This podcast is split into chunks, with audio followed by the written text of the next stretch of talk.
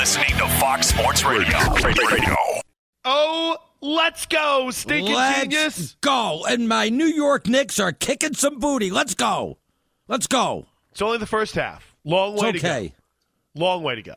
Making a playoff run. Boy, we've gone a long way from Bing Bong and the Knicks are back, haven't we? I mean, that bottom totally fell out of that. But congrats on the one night of relevance. Got to feel Thank pretty you. good, when, the, right? when the Knicks were two and one, I was so excited. That was a long time ago. You you you tend to get the uh, cart a little bit ahead of the horse. I Yeah, think that one I fair way to did, yeah. it. yeah. You you you tend maybe Arnie to get a little bit too juiced about your teams early on. Have you noticed that, or is that just a, a, a me thing and noticing that so far? It, maybe just maybe. Well, I already like the way the Dolphins look for next year, so I see what you're saying. You know what? Um, I got to tell you something. I don't.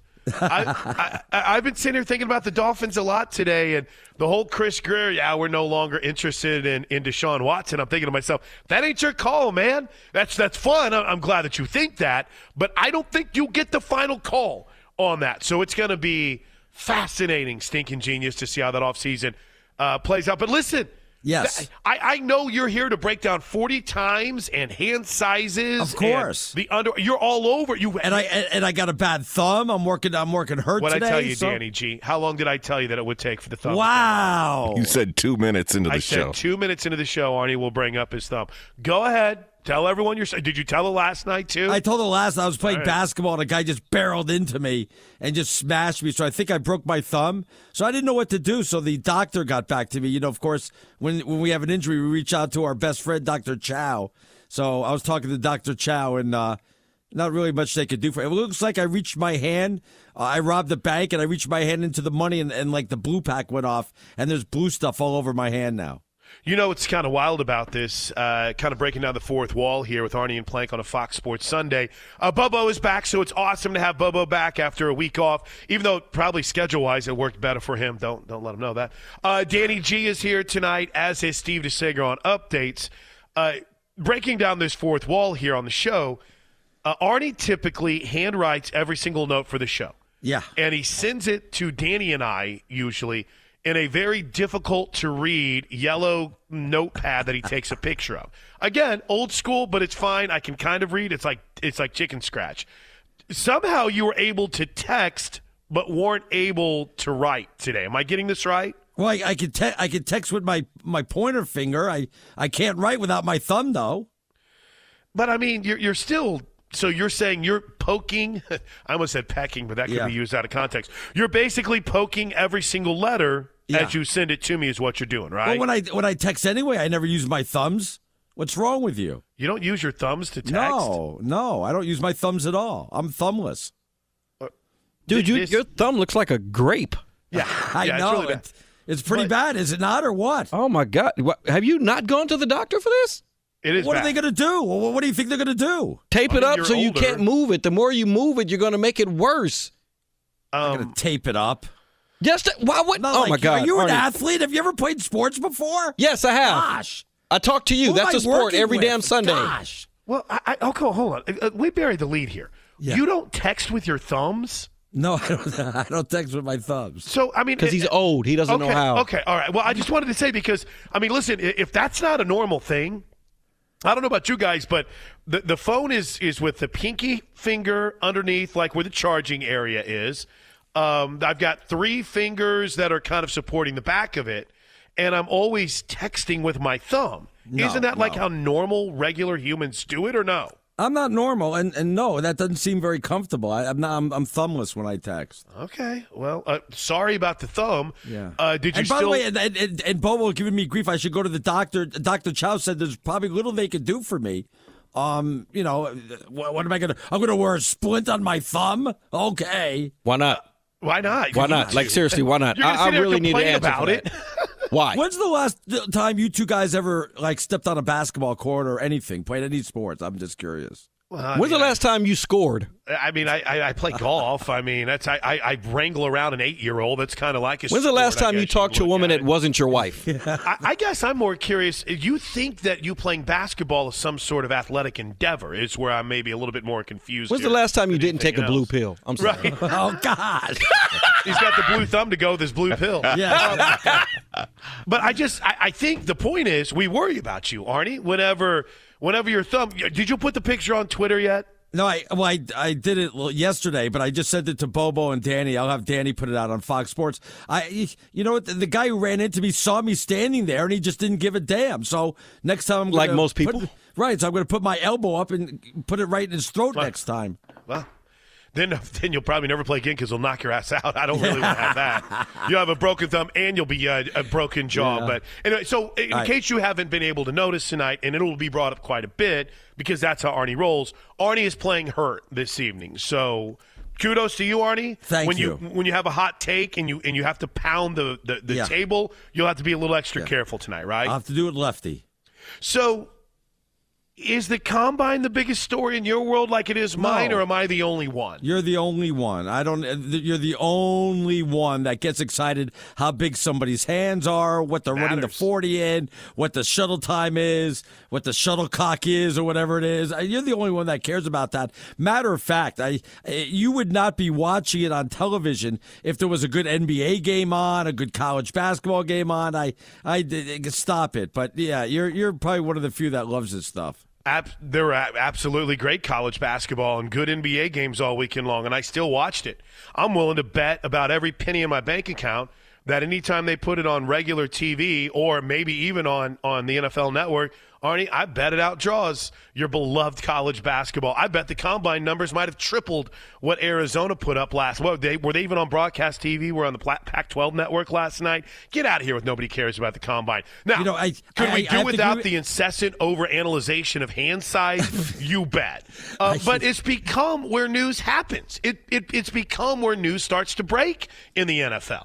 I, I agree. I heard Hartman say this. I'm, I'm I'm taking this from Hartman, but I agree with him. You know, do some stuff that if you want to go ahead and have me tune into this, do the Oklahoma drill. Let's see that. Let's go ahead and see that there. Let's let's get a little. Let's rough it up a little bit. Let's see what you got out there, big boy. You know, It's the dumbest thing I've ever heard in my life. Well, Hartman said it, so I gave him credit. Well, so there you go. you, you guys are on a level playing field. Yeah. Yeah. let's let's go in the biggest job interview of our life. Whenever we decided we wouldn't play in a bowl game in Yes. order not to get hurt, and let's do an Oklahoma drill in the middle of the field. Come on, Nobody well, would a little sarcasm there, but it'd be pretty fun to see that. Now. nobody would be going to the. There's no reason for sarcasm, Arnie. This is the combine. it's life or death. Come on, man. Don't you know what's going on here? No, I I would like to see things that aren't as I, I don't know what the best way over dramatized. Maybe I mean we we sit there and you might get more. There's more talk today about Tyquan Thornton than there was through an entire. Nobody would realize this guy had like two catches in a in a very important game that they had late in the season.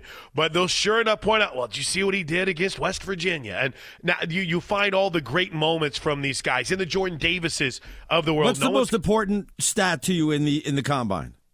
in the combine? Uh, I think the shuttles are pretty No, important. no, not Uh, I the think the 40's okay. No, no, Um, no, no. It's it's who could pick up the most trash and who could be nicest uh, to the homeless. Those are those are the two most important things, I think. You think that that's going to improve Malik Willis's draft stock? That he went and gave a shirt to a homeless dude in one Well, of the it certainly did make its orchestrated rounds things- on Twitter, One of the most? Yeah. orchestrated things I've ever seen in my life. Some dude just randomly taping a guy walking across the street. He's like, "Oh, look, a homeless person." Well, here's one of the 800 T-shirts I get from the combine. Maybe I'm a little bit cynical on that, but I, I would rather not hear about dudes throwing 100 yard bombs when there's no one defending.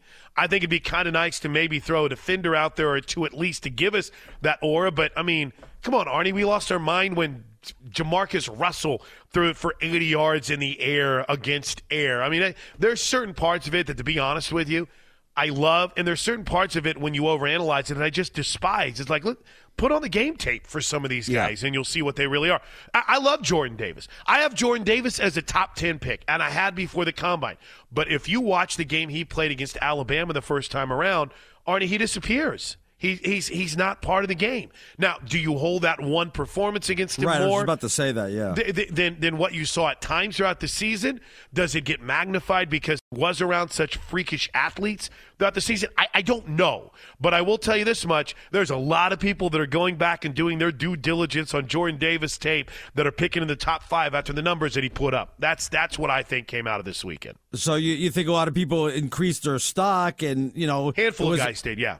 Yeah, you know, I, again, I, I know we make fun of it, and we make fun of the hand size with Pickett, and everybody's like, "Oh my goodness, he's gonna have the small. He has Burger King hands. It's so damn small." Burger King hands. You ever see that commercial, the Burger King with the guy with tiny hands? I, yeah, yeah? I, I mean, okay, I'm sorry. There, there's Burger King. There's uh, Charlie's uncle from Always Sunny in Philadelphia. You know, there's a lot of different small hand analogies you can use here. So, well, well done, Arnie, on that one. But I'll tell you what I dig about the combine. It's Arnie and Plank on Fox uh, Sports Radio.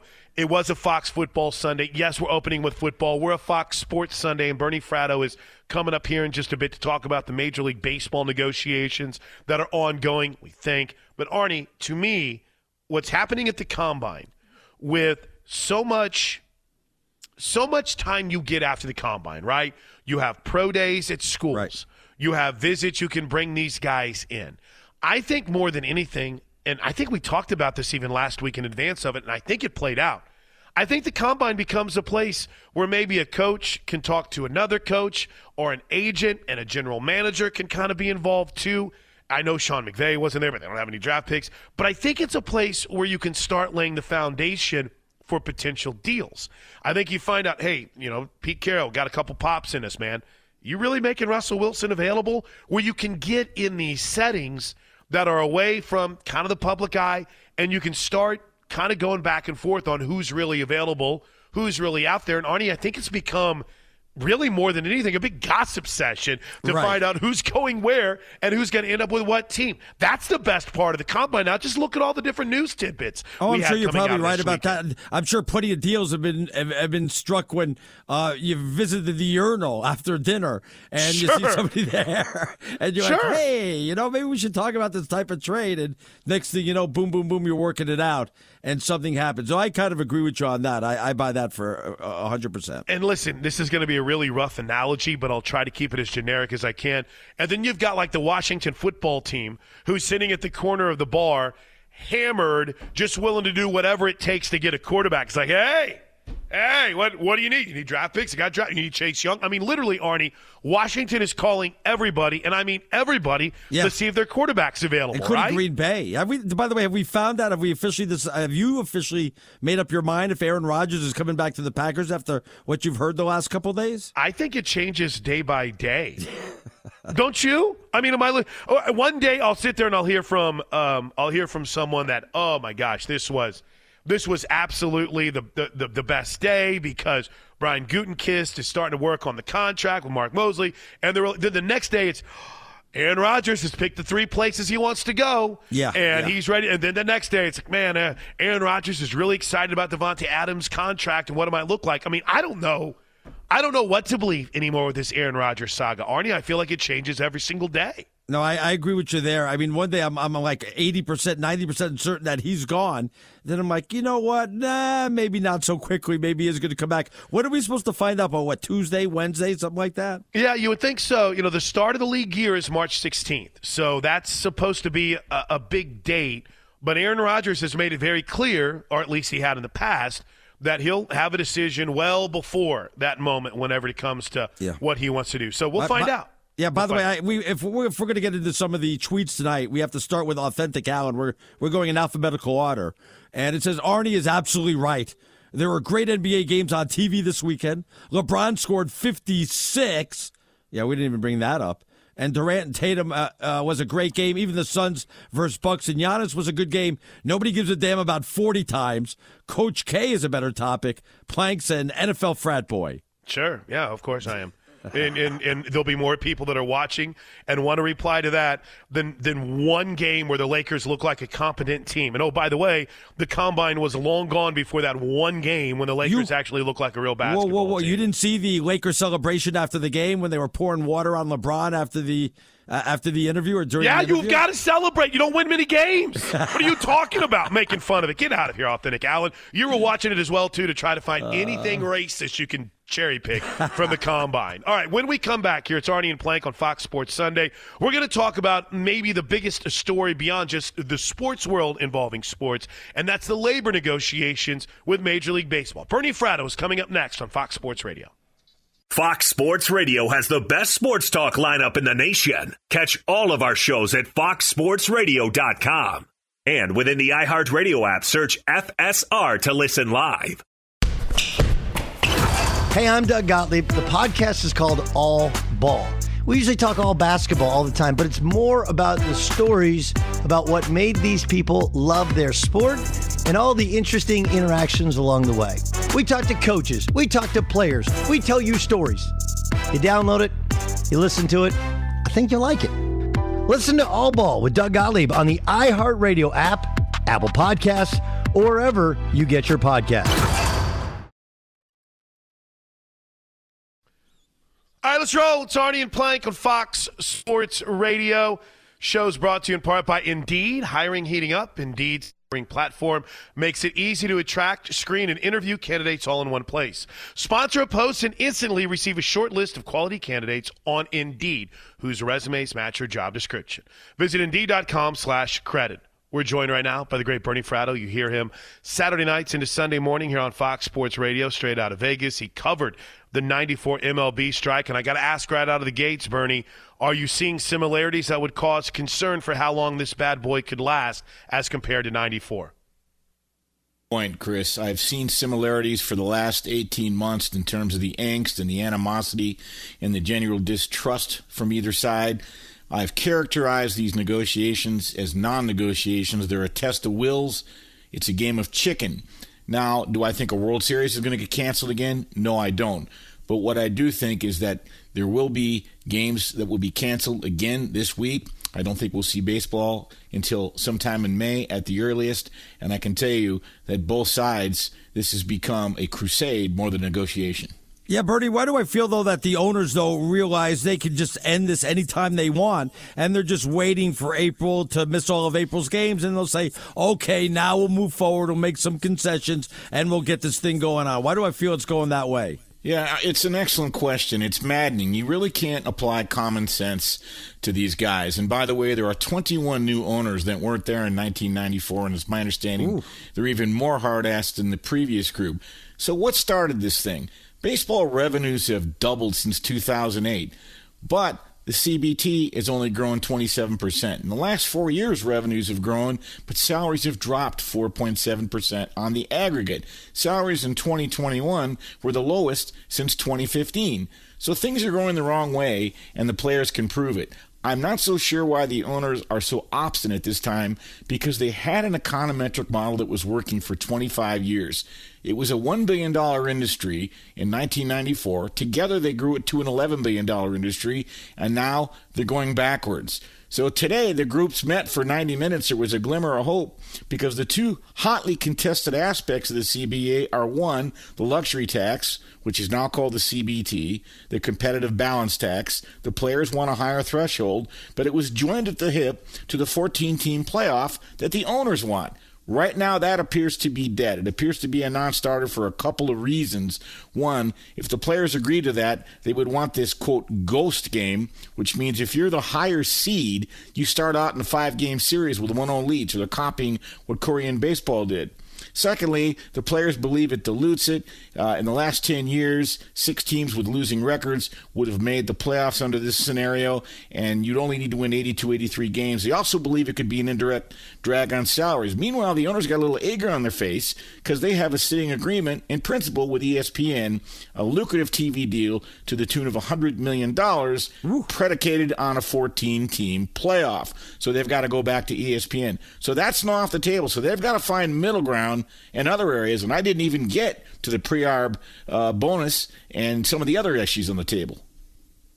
You know, Bernie, I, this is going to be cherry picking, so you can uh, beat around. But I have a hard time when you're like, oh man, the players just aren't making any money. When Mookie Betts signed a $365 million deal and Bryce Harper had a $300 million deal. I mean, we're not talking about dudes that are in the breadline. I understand that the minor leagues are a mess right now as far as what they're doing there, but I feel like if you if you're worth it, you're getting paid right now as far as the players are concerned. I mean, Mookie Betts doesn't seem to be lining up to give back his money, nor does Bryce Harper. Okay, you bring up a really excellent point. So let's drill down on that. Please do. Because the mission of the union heading into these negotiations was to take care of what they call the zero to three guys. Until you get to arbitration after three full years and free agency after six full years, you don't really get a chance to be a Mookie Betts or a Bryce Harper. You've got to pay your dues. So, two of the things that the union uh, brought to the table were one, they wanted the minimum salary increased, and frankly, this has been a huge win for the players. They need to take their W here. At the beginning of the last CBT, the minimum salary was 535,000. They've now got that negotiated up to 700,000. That's a 33% increase take your W there. The other thing was what's called the pre-arb bonus. So you say a young Chris Plank goes out, hits 40 home runs his first year, uh, leads the uh, Houston Astros to the you know you know the World Series and but he's making the minimum. So let's create a bonus pool so we can give him a million dollar bonus or something along those lines. And the player said, "Why don't we put 120 million dollars into the pool, and that would affect as many as 150 players?" Owners go, "Okay, we'll agree to that concept. Why don't we do 10 million dollars?" And only have it, you know, affect 30 players. So they're not really negotiating, they're peeing on each other's shoes. Fast forward to today, the players are now down to 80 million and the owners are at 30 million, so they're still 50 million apart in terms of what they agreed to on the pre-arb tax. So, what's my conclusion? I think this is also a win for the players because you have a situation now where this is found money. That 30 million was never there before. It's now a pool to reward players who haven't performed yet. Maybe you negotiate that up and, you know, incrementally over the next 5 years, which leads us back to the CBT. This is the elephant in the room, the luxury tax. The owners have been using the luxury tax competitive balance tax as a de facto salary cap for years. And there's the problem. Only two teams exceeded the luxury tax last year the Dodgers and Padres, and multiple teams came right up to it and stopped short. So, what you have is a situation here where there has to be some give and take, and that's why I call it a game of chicken and a test of wills. Someone's going to have to blink first. Is there certain owners? I was reading like there's a what like eight uh, uh, eight specific owners holding everything back, or not really? Well, no. Here's okay. So here's what you probably heard. Even the deal that the uh, that the uh, the Major League Baseball owners their fast their last and final deal in quotes last Monday night at two in the morning was tendered to the players. Four owners didn't even like that deal. But it would have been ratified had the players accepted it because you only need 23 of the 30 owners to give a thumbs up. So the four owners that didn't, they're minorities, but that's also a problem because they thought at 220 million the CBT threshold was too high. So, you know, there's there's speed bumps all over the place. So with that in mind, uh, we're hanging out with Bernie Fratto talking about the uh, kind of crossovers that we met. Final thought from me: Karl Ravech tonight, who does Sunday Night Baseball, tweeted this uh, moments ago that he's concerned that we may not have a major league season at all in 2022. As he put it, most sides uh, believe they have made significant concessions to other. Each side points at the other as having not done nearly enough. As has been reported, the word of the day is deadlock. What does Bernie Fratto see as the biggest thing that could help break this deadlock right now? Time. And I'll tell you why. Because Karl Ravech is half right, but that's really sensational news to proclaim there's not even going to be a season when we haven't even gotten to opening day yet. Here's why, guys. Every game that's actually lost, the Players Union cumulatively loses $21 million mm. in collective salary. That's not chump change. And meanwhile, as you get into April, you're going to have a situation as games are lost, those owners are going to have to tender rebates back to the regional TV broadcast partners they have contracts with. So I think a little bit of time will pass. Both sides will determine how much pain can be inflicted. And remember what happened in 95. It was never settled.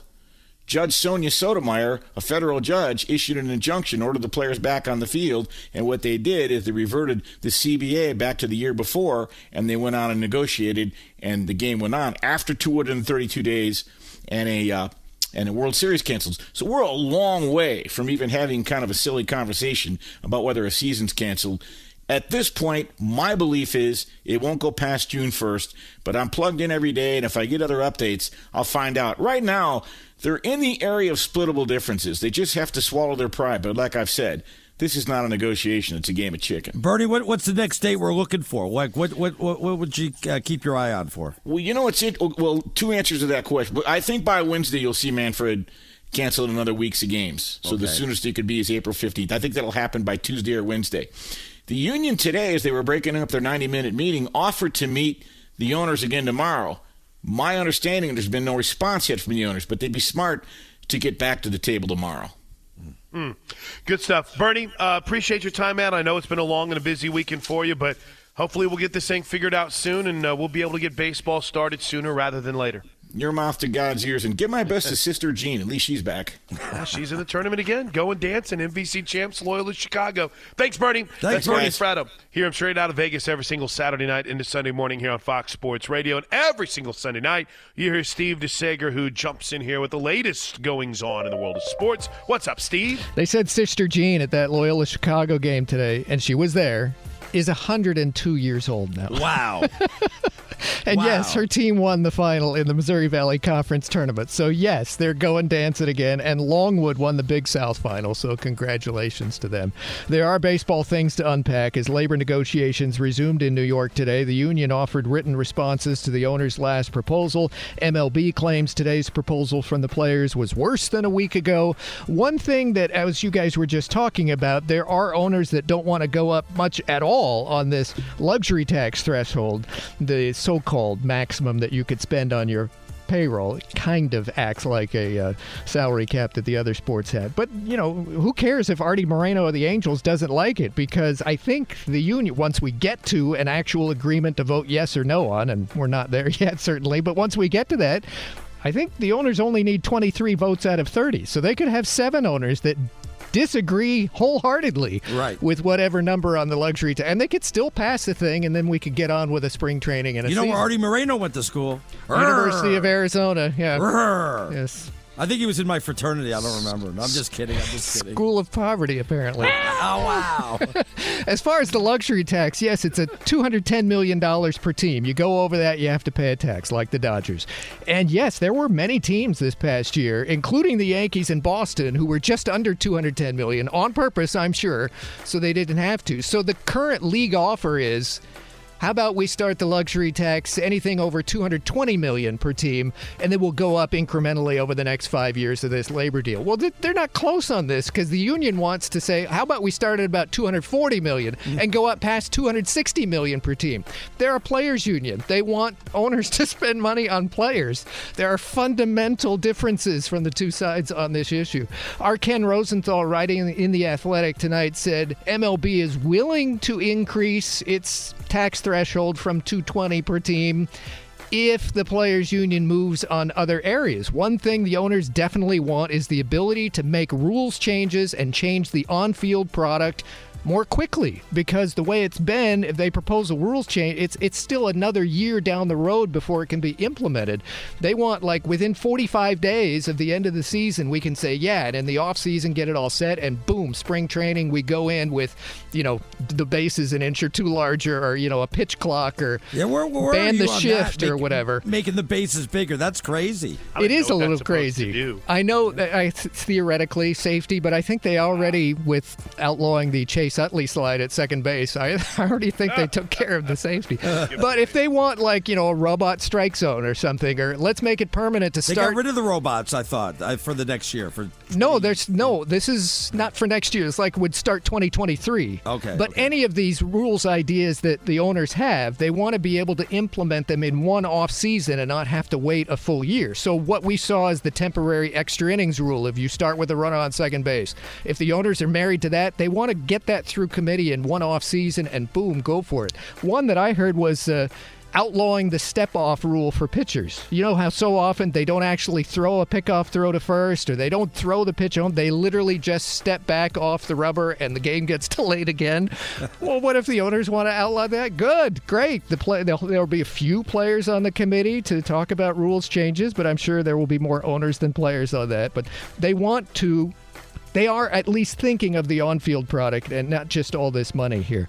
NASCAR was on Fox again today from Vegas. Alex Bowman took the race. Scottie Scheffler won the Arnold Palmer Invitational in Orlando. And uh, we had in college basketball not only Loyola Chicago winning, but tonight on FS1, Illinois finished its regular season beating Iowa 74 72, and Wisconsin had lost today at home to Nebraska 74 73. That means Illinois finishes in a tie for first with Wisconsin in the Big Ten, and the Illini get the one seed for the conference tournament. A lot of conference tournaments coming up this week in the majors. And as for the NBA, we've got the late game and the Knicks are up 70 to 48 Yes. at the Clippers in the third Yes. quarter. The Knicks ready to end a seven game losing streak. Houston ended a 12 game losing streak, beating Memphis. And Boston today got 54 points from Jayson Tatum, defeating Brooklyn 126 120. Final note about the NFL Combine there was no Combine, therefore, no ratings for the Combine last year. The ones I found from Sports Business Journal for the year before, NFL Network's viewership over the four days of coverage they have was just under 250,000, which would be lower than the NHL ratings uh, of ESPN this past week. So pretty low. There was, however, right? ABC an hour or two yesterday, so maybe that would bring things up. But it would be, for example, uh, Thursday, this past week, NFL Scouting Combine on NFL Network, which not everybody gets, was about 220,000 viewers. FS1 college basketball over 360,000 for Oh Penn no! State. Illinois. My beloved Yeah. combine lost to college basketball. How dare it? But once again, the when they Move share it, LA. like uh, I will be curious to see when they put it on ABC yesterday, does that bump it up significantly going on a real channel that everyone gets? I hear you. Thanks, Steve. Mm-hmm. By the way, uh, I, I will tell you, th- there is nothing in the world more boring than the combine. The thing that I love about it is whenever they start talking about the rumors and the innuendos Oh, you- and the other things, it's great. so funny you mentioned. Did you see the rumor about Amari Cooper? He's getting cut. No, about the four teams expected to have interest in him. I saw that. I've seen 31 teams that apparently Okay. have interest in Well, him. So who are I- the four that you heard? Oh, it's, I'm reading it now. It says four teams expected to have interest. Can in I Cowboys. guess? Can I guess? Yeah, sure, Just let me guess. Uh, I'm sure like the Jaguars are on there, right? No, Because they're no, no. Okay, no. we'll go ahead then. Dolphins are one of them. Sure. The Bears, Okay. the Chiefs, Of course. and the Patriots. Um, Definitely see all- the Patriots. definitely see them. Okay, here's my question then. What's his market? Like, what's he going to get? Because he's making 20 mil now, and the Right. Cowboys are cutting him. Right. He's So not going to make is- 20 mil. Is he going to make 10? Is he going to make 12? Is he going to be in a situation where he's kind of just having to take? I don't think he'd have to take a prove it deal. Not with the. Patriots, though. You know they want you, they want to get you on rock bottom, so that's why they're probably interested. See, I don't. I- And again, this is me. I think Yeah. the I think a team like the Jaguars and the Bears are more legit. But then again, if the Bears aren't gonna pay, if the Bears aren't gonna pay Allen Robinson, why would they go out and get Amari Cooper? well, that's why Right. I, if I'm him, I'd go to the Chiefs. So would you take less money to go to Kansas City? You're gonna have to take less money anyway. It depends on how much other people could offer you. But I mean, if it's all right around the same, I, I'd probably want to go to the Chiefs. So I guess that question would be: Would you rather go to Kansas City, take a little less money, probably be in a position to win a a Super Bowl, Right. or would you rather go somewhere you can make a little bit more coin, be more of a factor? I mean, you're probably third wheel on Kansas City, right? Uh, and Kansas City, I don't know where that would come from with Amari Cooper. I Well, really look don't. the quarterbacks he has to pick from, though. Mac Jones, Patrick Mahomes, uh, Justin Tua. Fields, and Tua. Yeah, I mean Tua's So three three youngsters and one Yeah. veteran. Yeah. Uh, and uh, it, I guess it's really okay. Quick Amari Cooper take, and I know someone say, "Well, you're a Raiders fan, so you're going to Yeah, be negative about him." Yeah. Not at all. Not at all. Um, I'm a realist when it comes to Amari Cooper, and the problem has been there's just moments where he's impossible to figure out. It just, I think Cowboy fans will tell you that. Raiders fans will tell you that. I don't know if Alabama fans ever had this issue, but there's games where he just can't catch anything uh, and can't hold on to anything, and then he'll just disappear. You can't pay a dude twenty million dollars No, and have him can't. disappear on you like like Amari Cooper did. You can't pay your second or third best receiver twenty million dollars. I mean, CeeDee Lamb's clearly the best guy in Dallas. How much right is. Odell going to get with the Rams? Well, uh, is Odell playing next year? Well, yeah, but uh, as assuming he was healthy, um, uh, is that the same amount of money you're going to pay Amari Cooper? No, not I don't know. Probably not. I, I think you know what. uh, Just real quick prediction on this. I don't think. Uh, I, I don't think that Odell's going to get a lot of money this year. But I wonder if the Rams would reward him with like a two-year deal. Maybe. And right, and they kind of. I, and again, I'm not going to pretend to be a contract guy on this show. Two or three-year deal where they pay him a little bit more next year to kind of help the books this year. I don't know. lot lot of guys smarter than me. But I think the big question with Amari Cooper will be what's his motivation? Is it going to be a situation where a team like Jacksonville comes in and says, we need a number one, we'll give you 15 mil, and that'll overshadow? I just, I don't know Only- what only that if market's somebody- going to look like. Only if somebody smart could have seen this and said that the Cowboys needed a wide receiver. Oh, wait a minute, that was me. Remember that when I said they should go after Odell Beckham Jr. And Now, now look at the mess you're in right now. Well, uh, they're only letting Amari Cooper go because they feel good about their younger receivers, Arnie. The money, they're letting him go 20 because of the money. Right. Yeah, if it wasn't the 20 mil, he'd be on the Listen, team. listen, exactly. If Amari Cooper was making ten or twelve million dollars, Right, right, dude, yeah. you're bragging. But he makes twenty million dollars, so he's got to go. And, and I'll tell you what, if he was making twenty mil and he was the leading receiver on the team and he was one of the top receivers in the NFL, he'd still have a job. But you pay a dude that kind of money for him to be elite. Now the story tonight about Lawrence potentially being gone. Oof. Wild off season already, Dallas Cowboy fan. All right, a lot of good tweets on baseball we'll get to. Hit us up at Stinking Genius One at Plank Show. It's a busy Sunday night with Arnie and Plank on Fox Sports Radio. All right, it's Arnie and Plank on a Fox Sports Sunday. Listen, we had a night last night in Cameron. We'll talk about it to kick off hour number two. I'm sure Arnie was just heartbroken. For And LeBron, fans. don't forget about LeBron. What about LeBron? The Lakers are back. Arnie, we're on to a Sunday in the regular season in the NBA. Done. It happens last night. We're we got we're moving on. We're on to Cincinnati. Come Wow. on. What are you doing? Celebrate. That was one This- of my predictions. Lakers are going to go eight and two of their next ten. The hell games have you been watching? Boba, do you believe this crap? Boba, see, here's the thing. Arnie sees one game, one highlight. Probably fell asleep after as soon as I was on the air yesterday night. during the game. Oh, okay, okay. So you were you were paid to stay awake. Sees one game since his team has returned from the uh, uh, from the from the All Star break, and suddenly he's like, they're going to win eight of their next ten. Have you seen the previous four games, even going back to before the All Star break? Yeah, all, Come all on. LeBron has to do is score 56 every time. That's, That's, it. That's all it takes. 25 in each half for the first time for a guy his age ever. Though I will say, I will say, Arnie, in your defense, and because I'm a complete and total homer, San Antonio, Houston, Washington, the next three before a trip to Phoenix. Right. I So saw the schedule. That was the one I had them losing. Yes. Which one? The Phoenix game? Yes. Yes. Well, they the, the sad thing is they've been so terrible this year. Even at eight and two right now, it wouldn't get them probably too much terribly closer to the Clippers. You see, they're five games back of the Clippers in the standings. Five full games. I know the Clippers are. Uh, it, I, I had to turn the game because it was so ugly. I Oh, I love this game. now. I'm taping. I'm going to rewatch it. I, I- I'm watching Sports Center now. But I mean, even with if the Clippers lose tonight, they're, they're, still five games behind them. They're seven games behind the Timberwolves. The Lakers are nine, eight and a half, excuse me, or nine and a half uh, behind the Nuggets for the sixth spot. Come on. I mean, even winning eight of ten right now, you kind of just shake your head and you're like, oh, does it even does it even really matter for this team right now? I don't even see them as like a dangerous seven or eight seed. I think even if they get in, if I'm Golden State or Phoenix, I know LeBron's there, but I'm kind of licking my chops. I just I'm, I'm so downtrodden even after the 56 last night. Well, I, I, guess you must have forgotten Anthony Davis is going to be coming back and going to join this team. I only to get hurt again. Okay. Okay. Have you not watched? History repeats itself. Welcome back, Anthony Davis. it, when Good you to say see history Oh, repeats its- again. when you say history repeats itself, do you mean like winning a championship two years ago? Are we going back two years on everything now? Oh, my Hey, goodness, it's congratulations! 22 two years ago. the Dodgers won a World Series two years ago. Hey, they won it two years ago, so they're going to win it again. Come on, Arnie. I've watched this team too much to get excited about them.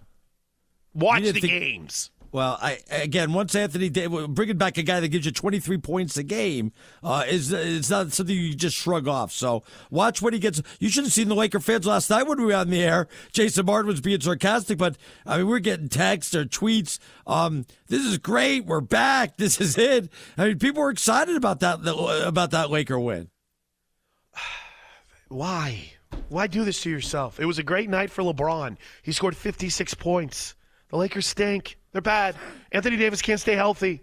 Why are you doing this? Why are you trolling them? So you can next week come on here and be like, "Oh, Laker fan, getting all excited for no reason." Is that what you want to do? Is are you setting the stage for like your next troll or something? Is that what no, you're doing? I, here? I, like I said, the, the one win now against Golden State, they'll go uh, seven and two in their next nine probably lose their next game to Washington. All right, let me get a couple of uh, tweets in here. It's the yeah. best way to stay in touch with the show. At a stinking genius one, I'm at Plank Show, and everybody should be following us at Fox Sports uh, Radio. Don't forget at Danny G Radio and at Aaron Bobo Arnell is uh, how you follow Bobo. Quick one here. Uh, Emmett, aka the blind Seahawks fan, writes: I think Amari Cooper will end up on the Patriots. Get Mac Jones a weapon who can be a number one. Yeah, they they need one badly for him. And uh, again, if they could get him uh, on the bargain basement price, I would figure that that's the direction he uh, that they want to go. And then uh, Eric from Cincinnati writes: Cooper is a non-factor in playoff games and uh, in, in, a win to get him in the playoffs. It's hard to play him like Hop or pay him like Hopkins going forward. I agree, right, hundred percent. Yeah, you, you you've got to be consistently elite to get paid that kind of money. All right, when we come back, let's hit more of your tweets. A lot of check-ins on Major League Baseball and some Coach K talk next on Fox Sports Radio. Oh, let's go hour two. Uh, it's Arnie and Plank. If the Knicks lose, I'm quitting. I oh wait, is it getting close? Hold on. Uh, I think it's 12 now. Down the oh, 12. is it 12? Oh, hold on. I can watch again. I can turn yeah. off the 86th airing. I think it was a 14 to two Clippers run that went from 14 down, to, uh, 24 down to 12. You get nervous yet? I'll quit. I, you don't give up a 24 point lead. You're Arnie, a dog if you do that. Do you realize how many? T- well, your your Knicks are a dog, but um, I mean, you realize how many times you've quit this show now. So I, I don't even think that's like a fair thing to say you're going to do is quit the show because you. No way you blow a 24 point lead. No way. I, again, I I know you watch sports. I know you watch a lot of sports.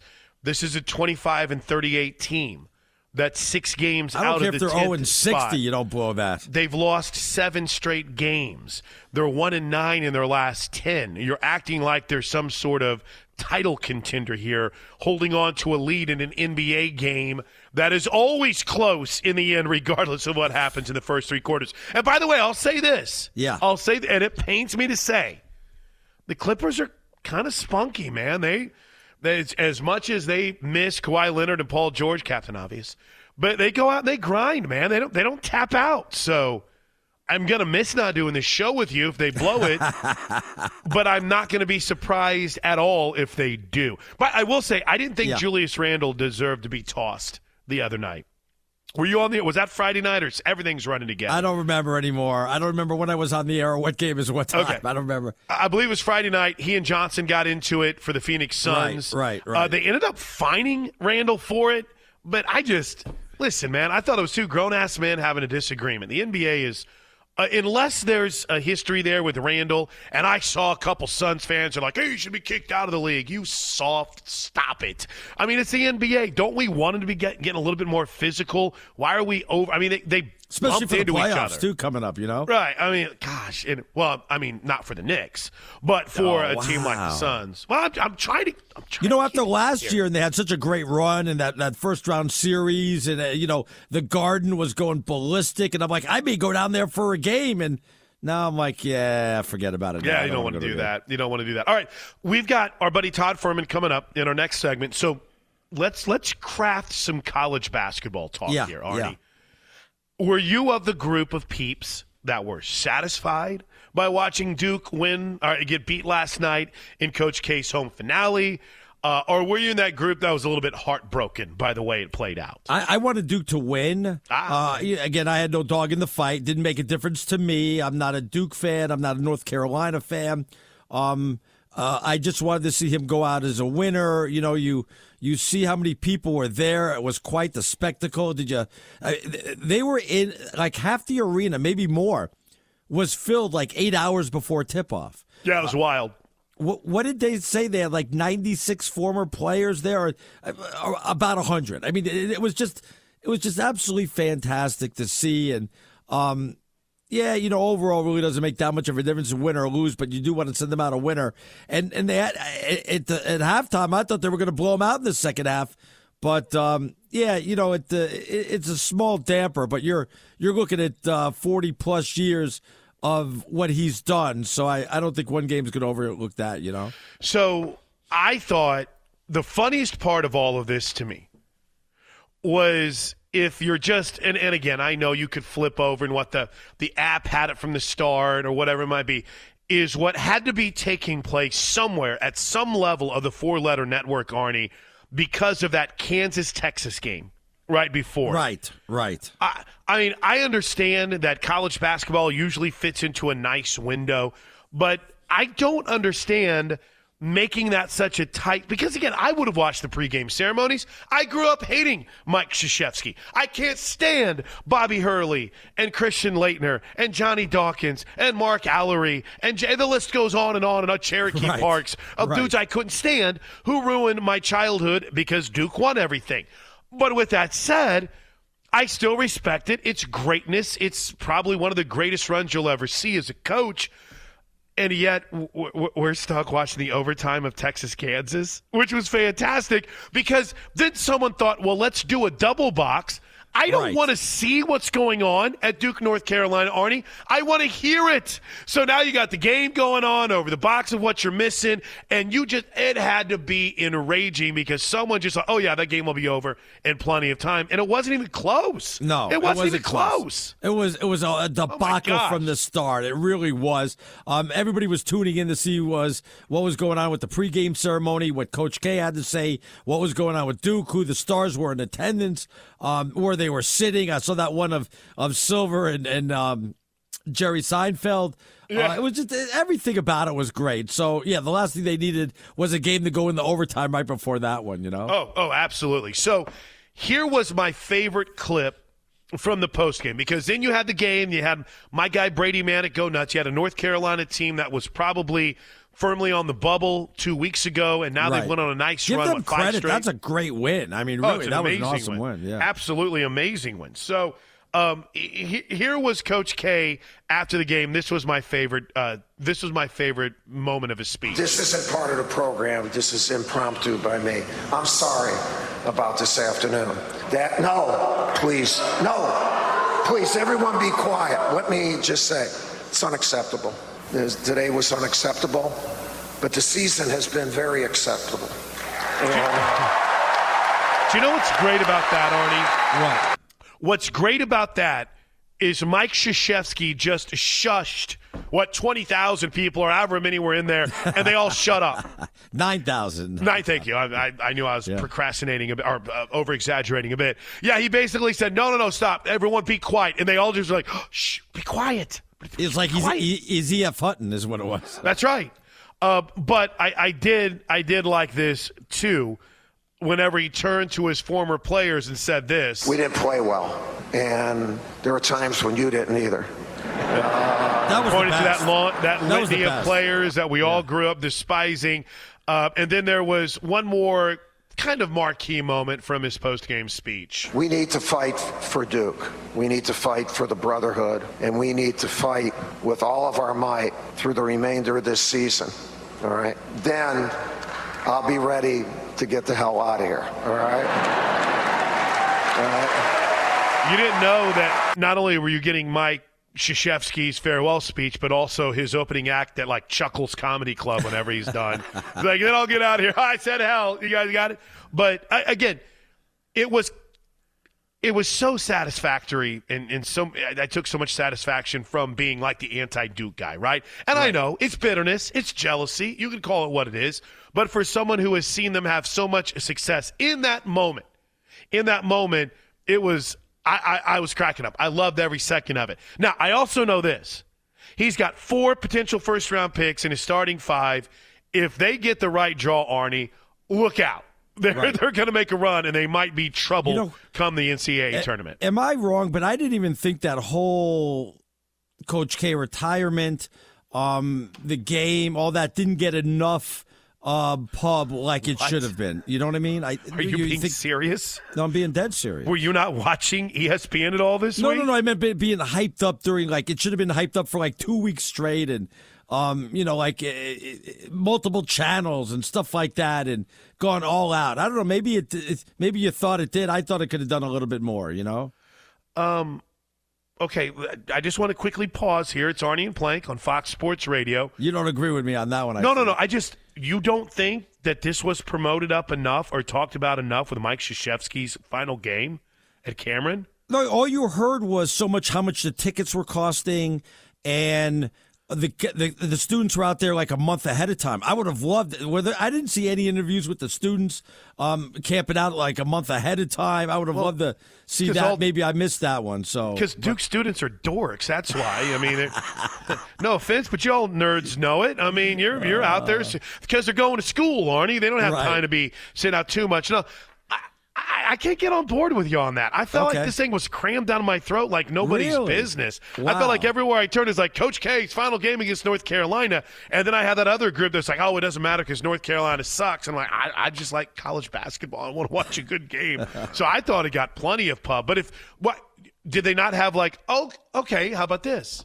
Not necessarily giving it the soup. Did you think it deserved like a super cast, like a camera on Coach K the whole time and one of those overhead cams, and maybe a chance to listen to the Duke Radio Network as well? Is that kind of what you're thinking? that that that, would have been a good start. Also, right. yeah. There, now you're thinking outside the box. I like that. Yeah, that that maybe have uh, you know people, uh, former players, uh, call different halves or something. I don't know, but um, you really could have done a lot of things uh, outside the box for this game. Well, um, I, I It was still a big game, though. I mean, North Carolina Duke.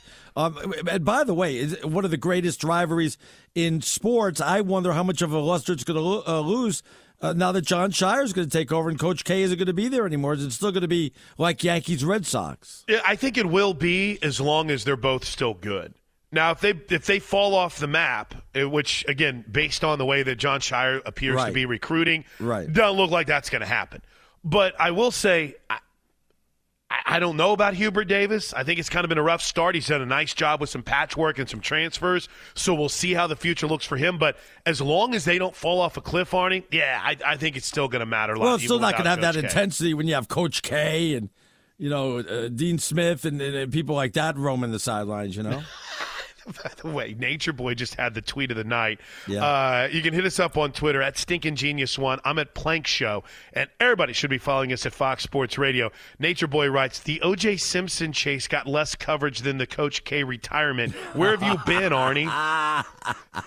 I was, when, when you're like, I think it could have deserved a little bit more coverage. I'm like, what?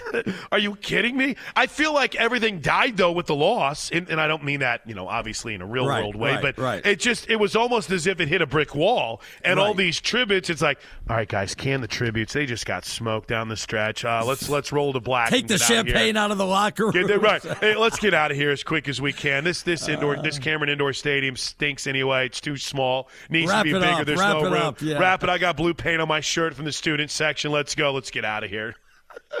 uh, but I, I don't think it loses. But that you're not saying that loss is worse than like an NCAA loss. People were talking about that. No, no, come on, man. Uh, they're still going to the tournament. They're still probably going to be a two seed. It did lead me to, to, to ask this, Arnie.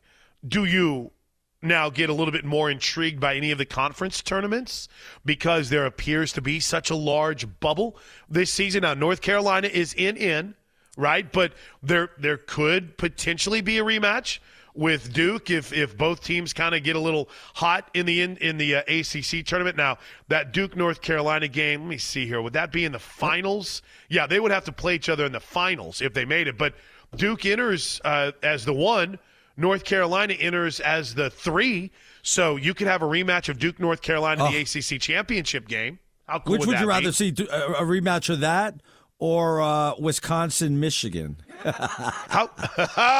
well, I, d- does Michigan have to kind of think? It's like, listen, uh, we've talked to Juwan Howard. We've extended his suspension throughout the Big Ten tournament because they're playing good basketball now. That win today was huge. Did you see how many spots were up for grabs in the Big Ten tournament today? Think about this just in general. All right. In, in a league that has 14 teams that play college basketball, 14 teams in the Big Ten play college basketball. Do you know how many seeds were decided heading into today, the final day of the regular season, for the 14 team Big Ten tournament? How many? Two. Two. That was it. The Wow. 14 seed, Minnesota was going to be DFL, and Indiana was set as the nine. Outside of that, everything was wide open today. And then, uh, what, Johnny Davis gets hurt, so you have to wonder about where Wisconsin is going forward after seeing him go down. But uh, that wouldn't be too bad. All right, here's, let me give you About- another one. Yeah, go ahead. I, I, was, oh, I just want to say, uh, and maybe I agree with Eric on this. Maybe this is one, one of the reasons why I said it wasn't highly pubbed. The 6 p.m. Eastern tip was a weird time Oh. for. Um, he goes, I wonder how thrilled the ACC is with their best game stuck in this slot. That was another six o'clock tip off. That, that I, I just wasn't ready for that one. You know what I mean? sometimes I think that it's very short sighted uh, on on ESPN's side, and I think, and I don't know where these decisions. These guys make a lot more money than I do, and I could help them out for a, just a small consulting fee. You don't have to start a game at the same time every single week. What the hell are we doing? We get caught up in these time slots with college Right. basketball, College and push- football. Push, that and college football. Push that back to seven o'clock Eastern. You know, think about, or maybe uh, maybe even eight o'clock Eastern on a say, Saturday it- night. Isn't it seven? No, it is six and eight, right? Is that the way it is, or what? I, I mean, it seems I like every single big game starts at six o'clock Eastern on ESPN for college basketball. It always does, and I, I've never understood it. It's like, listen, push that bad boy back. People will stay up for Duke and North Carolina, eight o'clock Eastern, seven o'clock Central, five p Pacific. I mean, you're tipping this thing off at six o'clock Eastern time, and I don't have to be the math guy here for you, but that's what three o'clock on Yeah, the West that's not- Coast. yeah, on what Saturday, are we doing that- yeah. on a Saturday? Yeah, that that that's they could have moved it back easily to eight o'clock Eastern, and probably could have gotten a lot more coverage. Tanner says it was the most hype event. Um, what do I mean that uh, that he's ever seen? Arnie, you're crazy. It even had Coach uh, Coach Cam There on the go. ACC network. There you go. Yeah, what are you talking about? I just would have liked something outside the box, some, you know, something a little bit different with the announcing and all that stuff. You know.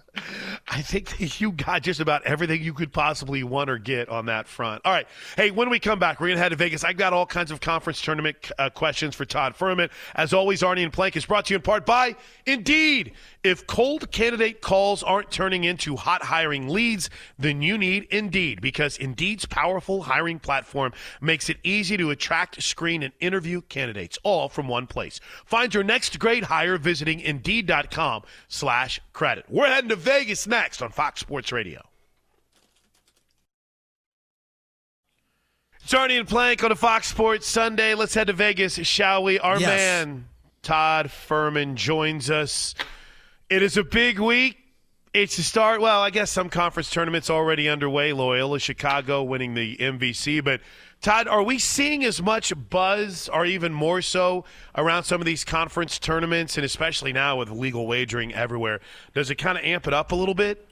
Uh, It will amp up betting handle a little bit, but at the same time, conference tournaments pale in comparison to the betting handle that you're going to see uh, at this time next week when the field of 68 is announced and everybody decides that they're going to be a college expert uh, for the span of about three weeks. So while conference tournaments cater professional bettors and there is a massive volume of games to kind of comb through, it won't get anywhere close to the kind of betting handle that sportsbooks will expect once the tournament field is known. Todd, they say it's wide open. What do you do? Bet the dog, bet the dog, bet the dog. Take as many points as you can, and then bet uh, like twenty to one long shots to win the whole thing, or what? You know, honestly, I feel like we've said this over the last couple of years that there's parity in college basketball, that the field is wide open, yet it's Gonzaga and it's Baylor getting to the national championship, that the cream rises to the top because we do see the upsets in the early few rounds. A Cinderella that's seated in that 12 or 13 line is going to win two games and get through to the second weekend, but it's so hard to catch lightning in a bottle and keep it there for the span of six games, despite some of the parity that we've seen and some of the jockeying for position as far as the top overall seeds are concerned.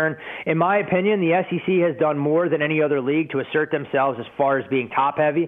I'm not going to rule out the Big 12. I think the biggest conference that I have question marks about is the Big 10. You know, are they truly elite or are they just beating up on one another? Uh, I think proof is in the pudding, and there's a reason that that league hasn't really been able to capture a national championship since the Flintstones, Michigan State, back in the early 2000s. That is uh, a lot of Big Ten teams, though, that are going to get a chance in the Big Dance. I, I know the Big East tournament has lost some of its luster, right? Whenever you no longer have Syracuse competing. And listen, nothing says Madison Square Garden Big East tournament like a good old fashioned Butler Xavier matchup in the first round. But I don't know, Todd. Something about Providence has me so curious about this league and what I think has the potential to be one of the most competitive uh, conference tournaments. Yeah, I mean, I think when you look at it, I mean, we know what Jay Wright brings to the Garden every year with Villanova. This is a team that's shown flashes of being elite, but they've also shown that they can be pedestrian uh, on any given night. I think UConn is one of the more enigmatic sides, a team that we've seen at its absolute best that can go toe to toe with any team in the country. But when they were dealing with some injuries, they really struggled for stretches. And you mentioned Providence. When you dig into the Friars' resume, and this isn't to take anything away from what Ed Cooley's been able to accomplish, I wonder if there's an asterisk that should be placed by their regular season title when they've played fewer games and they're all against teams that they may very well have had chances to lose against. And when you look at their record in games decided by very slim margins, they've been rather fortunate. So when I look at the overall body of work for a team like Providence, it's the team that could be the poster child as a four seed that draws a, a South Dakota State or a Murray State coming out of those mid majors, where you're talking about Providence a modest favorite, or maybe even an underdog, given where they stack up in some of people's power numbers. Oh, I, I love Murray State. Absolutely love Murray State. Let me let me ask you: Are we off by a week or something like that? Only three teams have uh, clinched spots in the tournament. Uh, a lot of the mid majors are usually get their tournaments done, or at least get into the finals by now. Um, we're going to see everything this week, the mid majors and the majors. So I don't know, were we off a week or something like that, Todd, or what? No, you'll have a lot of games that'll get defined tomorrow night. I mean, when you look at the big board, I mean, the Southern Conference and the Sun Belt will see, you know, a couple of their best teams do battle. The Horizon League will crown a champion on Tuesday night, the same night that the Summit League will. The West Coast Conference has been one of the more interesting leagues as they've tried to create more buzz. And I know Gonzaga for years pushed back, saying that they were off too long before they had to go into the NCAA tournament. So they've tried to move their schedule accordingly as a result. So that championship will be on Tuesday uh. night. And then you'll see the big boys take center stage. A lot of the power conference teams, especially those with double byes, you know, won't tip off until Friday, and you'll see a couple of teams play on Sunday. But no real major changes to the schedule. I think the one good thing for fans of college basketball that we can take a little bit of solace in is a team like Murray State that probably would have been on the bubble, not sure the resume would have held up, is able to punch their ticket, get into the field of 68. Loyola Chicago, they had double revenge against Drake. They get through the Missouri Valley Conference Championship today, and a team that'll be a debutante in the NCAA tournament in Longwood finishes finishes the year 24 and 6. So at least we're seeing the best of the small major conferences get in. And I think that's what makes the tournament a lot more fun than when you see a team come out of the Northeast Conference that finished ninth during the regular season, you know, happen to get hot for one day, and the best team with the full body of work gets sent packing. So, with that in mind, Todd, are we going to put a little bit more emphasis, you think, for maybe getting in for some of these bubble teams based on the uh, based on the tournaments, or do you think it's still going to be kind of same as it ever was? I think we always fall victim to recency bias, and when I say you know we do, it's general public, but the committee does as well. They look to try and make a case for some of these blue bloods that are out there, and I'm sure we're going to hear all week long that with two wins in the Big Ten tournament, that somehow Indiana is going to be relevant, but despite their record sitting at 18 and 12. I know where some of the leaders in the clubhouse, as far as KenPom and the other college basketball aficionados, have them. But for me, Chris, it boils down to I don't care what league you play in. When you finish a regular season, two and seven in your final nine games. I don't care if you win two games in the conference tournament unless you get your automatic bid. I'm not buying into your current form or your overall strength of resume when you've been beaten up by all the teams that actually have a pulse within your conference. What's better in Vegas, uh, uh being out there for Super Bowl Sunday or being out there for Week One of the uh, tournament? It's all such a different atmosphere. Super Bowl Sunday, everything is a build up to one event. So that's a right. little bit anticlimactic, but at the same time, there's a lot more posh and pageantry around it. There's typically more, you know, higher end parties, and you have more lucrative betters that are coming out here. The NCAA tournament, that first 48 hours, Thursday and Friday, and we can even go into Wednesday night, feels a lot more like a fraternity party than anything else. People meet up with their buddies from across the country. It gets raucous, and when one game is over, I mean, your investment, you have a chance to bet over and and over again. So you have a laundry list of games, and if you're staying for the full four days, you essentially have 48 games to plunk down your cash on. So if you didn't know anything about the Jackrabbits going in, suddenly they win one game, and you happen to know who the first two guys coming off of their bench are. When I look at some of the other things, though, about Vegas as we're talking about sports weekend, I think one of the bigger times, if you're a huge college basketball fan, is this week because you have so many tournaments out here that you can attend, whether it's the Mountain West at Thomas and Mack, the West Coast Conference Tournament at the Orleans, uh, the Pac-12 that is at T-Mobile. So you have so many options live in person that you can bet. Uh, but I also personally uh, gravitate towards the Sweet 16 and the Elite Eight because you can sit by the pool all day long and you can watch some great basketball when the sun goes down in late afternoon, early evening. I could talk all night with you, Todd, but uh, oh. I'll let you go on this. Um, I, I, I, know it's going to be there in Vegas, and I know Arnie's probably already bugging you about the Pac-12 and getting out there. Um, but I just I get the sense this continues to be that audition that not they really not as if they really need one. It's just a matter of time before we get an NBA team in that arena, isn't it? Yeah, I think it's going to happen. But, you know, from some of the folks that I've spoken to, they're of the mindset that there could be an additional arena built out here if the really? NBA were to bring a team uh, and find other investors to get involved and maybe put it somewhere in the suburbs attached to a casino. We know that the station's family of casinos with the Fertitta brothers have very deep pockets. So it'll be interesting to see which ownership group would be out here. Uh, I'm not sure how the city could potentially support as many as four major sports teams, despite the discussion about an MLS team, given that we have a team in the USL out here now. But Vegas is continuing to grow. It's a sexy destination, and if they can get the right people behind it, I mean, any of these teams can be a success. Uh, and it'll be interesting to see how quickly the NBA decides to move an existing franchise here, or maybe even expand into Las Vegas over the next three or five years. Mm. You're the man. Thanks, Todd. Appreciate Thanks, it. Todd. Always love the conversation.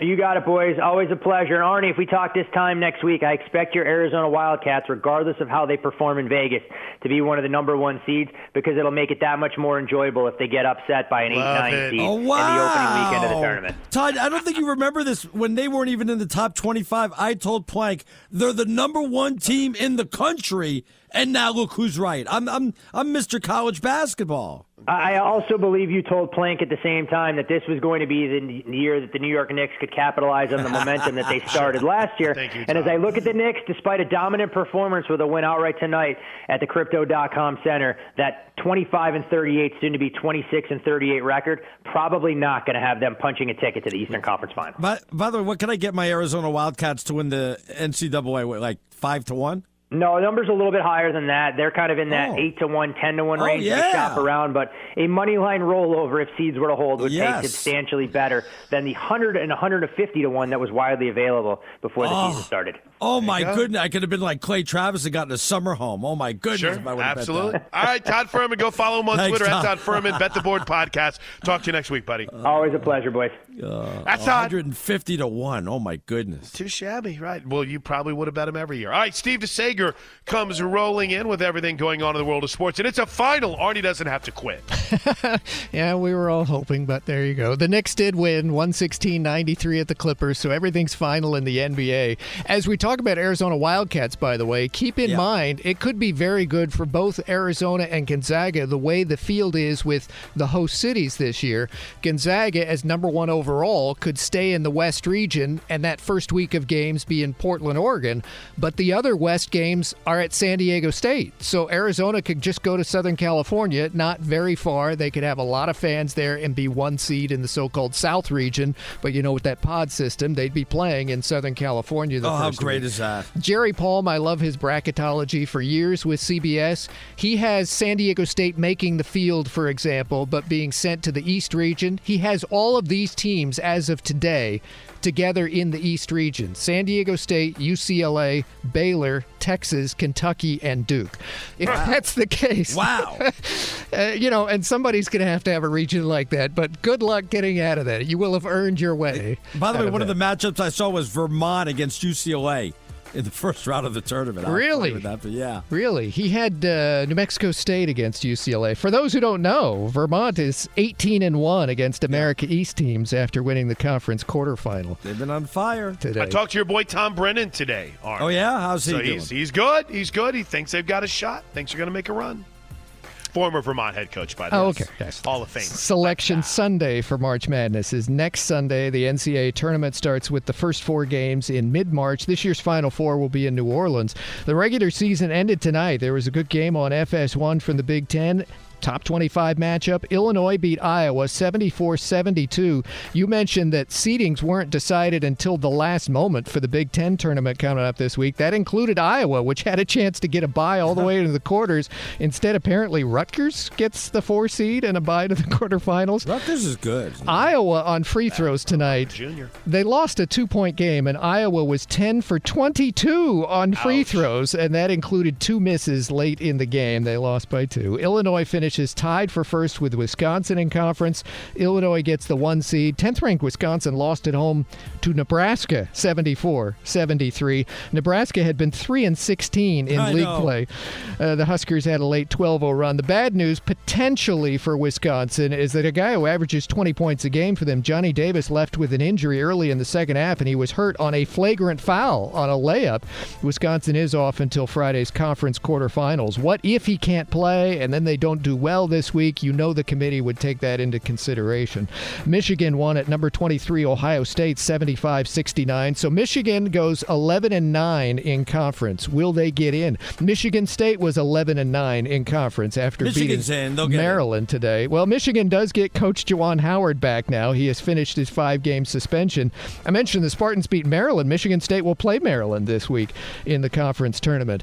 And in fact, the Jerry Palm listing had Memphis as one of the first four teams having to play the so-called play-in games, and then Memphis win and destroyed, Oh, destroyed 14th ranked Houston today, 75-61. Houston with 20 turnovers in the loss. Memphis was up 20 points at the half. The Memphis Tigers have won 10 of their last 11 games, including two wins against Houston. So yeah, I think they're in. Loyola Chicago takes the Missouri Valley Conference Final, beating Drake 64-58. Attendance was 5,000 in St. Louis for Arch Madness, as they call it. The Big South Final went to Longwood, 79-58 over Winthrop. Longwood from Virginia went 18 and 1 in its conference and goes to its first ever NCAA tournament. The late game in the NBA, not only did the Knicks win, that ends a seven-game losing streak. They beat the Clippers in LA, 116-93. RJ Barrett 24 points. That ends the Clips five-game winning streak. Denver in overtime beat New Orleans, ended the Pelicans four-game winning streak. For the Nuggets, Nikola Jokic, he'll get MVP votes again. Great again tonight. Triple double, including 46 points. Houston ended a 12 game losing streak, beating Memphis. At Boston today, 54 points for Jayson Tatum in a win over mm, Brooklyn, 126 to 120. The Brooklyn Nets record 32 and 33. The Clippers, who have essentially nobody on the roster this year, 34 and 32 couple games over the 500 mark. NASCAR win for Alex Bowman, golf victory for Scottie Scheffler, and yes, baseball's labor negotiations resumed today in New York. That's about the only positive news. The ML did not, MLB did not have a good response to what they were given. Back to you. Thanks a lot, uh, Steve. Yeah, and we really appreciate Bernie Fratto coming on with us back in hour one. If you missed any of that, you can find it on the podcast, uh, however you consume podcast, iHeartRadio, great podcast page. Search Fox Sports Radio Weekends. Boom! You can find Bernie Fratto talking about some of the con- concerns he has because, listen, we haven't talked a ton about it tonight, but there there was a very interesting tweet thrown out by one uh, I almost said Steve Levy, Karl Ravech. Now, um, Steve Levy, I'd be like, oh gosh, this guy again. I'm kidding, but Karl Ravech threw this out, and I'm curious to get your take. Now, is it a little bit over the top? Maybe, but he tweeted. Right. It is becoming increasingly apparent. This is the voice of Sunday Night Baseball. It is becoming uh increasingly apparent that we may not have a major league season in 2022. Both sides believe they have made significant concessions to others, to the other. Each side points at the other as having not done nearly enough. As has been reported, The word of the day is deadlock. Now, that could be a little bit melodramatic, but Arnie, Yeah. have you reached that point of concern? No, I, matter of fact, I'm surprised he said that. I know he's Mr. Baseball and he has better information, but th- he didn't say, uh, according to my sources, he said um, based on everything we've heard now. So everybody has the same information. I don't know why he would say that. I, I feel like um, we're going to miss April and we'll play about 135 to 140 games. Vegas has put the number at 140, I believe, or 141. Okay. So, um, no, I'm I'm shocked at it. Actually, I, I still think we're going to get it done, and we'll get things started May first or something like that. So, in other words, if you were to set, I feel like when we did shows, not to bring back kind of tough memories, but when we would do shows during COVID, it was very much list season, but we would also be setting, all right, hey, next Sunday, is this the week when we get baseball back? or is this right. the week whenever we actually start or restart the NBA season? And we'd always kind of set an over under at a date. And I think, by the way, I think we, we absolutely missed the very first date, which was late May when we did that. If you were to set a date, would you make it as soon as May 1st? Or do you think it might span into mi- the middle of May for an over under as to when the season starts? The, uh, I think the season's going to start in May. I don't know if it'll Okay. be May 1st or halfway through. I'm assuming within the first week or two. You can't just start getting rid of a whole bunch of games here. You got to be a little bit cognizant of what's going on um, with the fans and you know how many games you want in. So I think sometime in May, but I'm completely disagree with Karl Ravech, who was thinking that there might not be a season. Yeah, I don't think we're we're quite there yet. Now, Arnie, uh, talk to me in a month, and maybe we'll have a completely different conversation. But that Of March thirty first, yeah. April first, it. I know we've already canceled the first two series, but I don't want to get to the point where we start canceling that third and that fourth series of the season. Then I'll start really panicking a bit as a baseball fan. All right, listen, we got to take a break. When we come back, let's dive into all of the news of the day, get you caught up in some of your great tweets as well here on Fox Sports Radio. Hiring heating up. Indeed's hiring platform makes it easy to attract, screen, and interview candidates all in one place. Sponsor a post and instantly receive a short list of quality candidates on Indeed whose resumes match your job description. Visit Indeed.com slash credit. Arnie and Plank on a Fox Sports Sunday. What's going on, Steve DeSager? Well, a lot to get to. We mentioned the Clippers don't have famous people on the court. Let's just put it that way. And there's still a couple games over 500. Who who knows when we'll see Kawhi Leonard again? They keep saying uh, Paul George getting better and better. Okay, fine. But in the meantime, you got people like Reggie Jackson as a starter for the Clippers tonight. Four of 18 shooting from the floor, from three point range, 0 of 8. On the court, he was a minus 33. Wow. When he played, the Clippers got outscored by 33 against the Knicks in this game tonight. And I must mention the game for Utah's Bojan Bogdanovic tonight. He had not just 35 points. The win was at Oklahoma City. For Utah, from three point range, he was 11 for 18. Wow. Oklahoma City as a team was only 8 of 40 from long distance. In fact, uh, doing the math, the Thunder, if you just look at the Thunder starters, they were 1 of 25 from three point range. And here, one guy on the other team made 11 three pointers. And by the way, he was 0 of 1 from two point range, which means Bogdanovic is now the first player in league history to make at least 11 threes in the game and not make a single two pointer in the same game. Unreal. Denver's won 10 of 12. They got the overtime win tonight against New Orleans. Nikola Jokic, great again with the triple double. These were 40 his numbers. points. Yeah, he had 40 points in the fourth quarter in overtime, right? Or- It was or 30 points 30, yeah. from the fourth quarter on tonight. He wound up shooting 16 of 22, so it's a rare triple double with that many points and shooting 70%. I mean, it's like Wilt Chamberlain territory. It was really incredible. But this, these were the final totals for Jokic tonight 46 points, 12 rebounds, 11 assists, Not bad. plus three steals and four blocks. In the 50 years or so since steals and blocks have been added to the stat sheet in the NBA, literally no one in NBA history has ever had a stat line like that with those totals in those five categories hmm. until Jokic tonight. Insane. We have NASCAR on Fox again next Sunday. The event will be at Phoenix. Today on Fox from Vegas, Alex Bowman was the winner, and he only led for 16 laps but won in overtime by less than two tenths of a second. It's his seventh career victory. Last weekend, if you compare the TV ratings, Sunday, St. Petersburg, Florida, was the IndyCar Series opener last weekend. On NBC, that got 1.4 million viewers. NASCAR got over 4.4 million on Fox for the return to Southern California.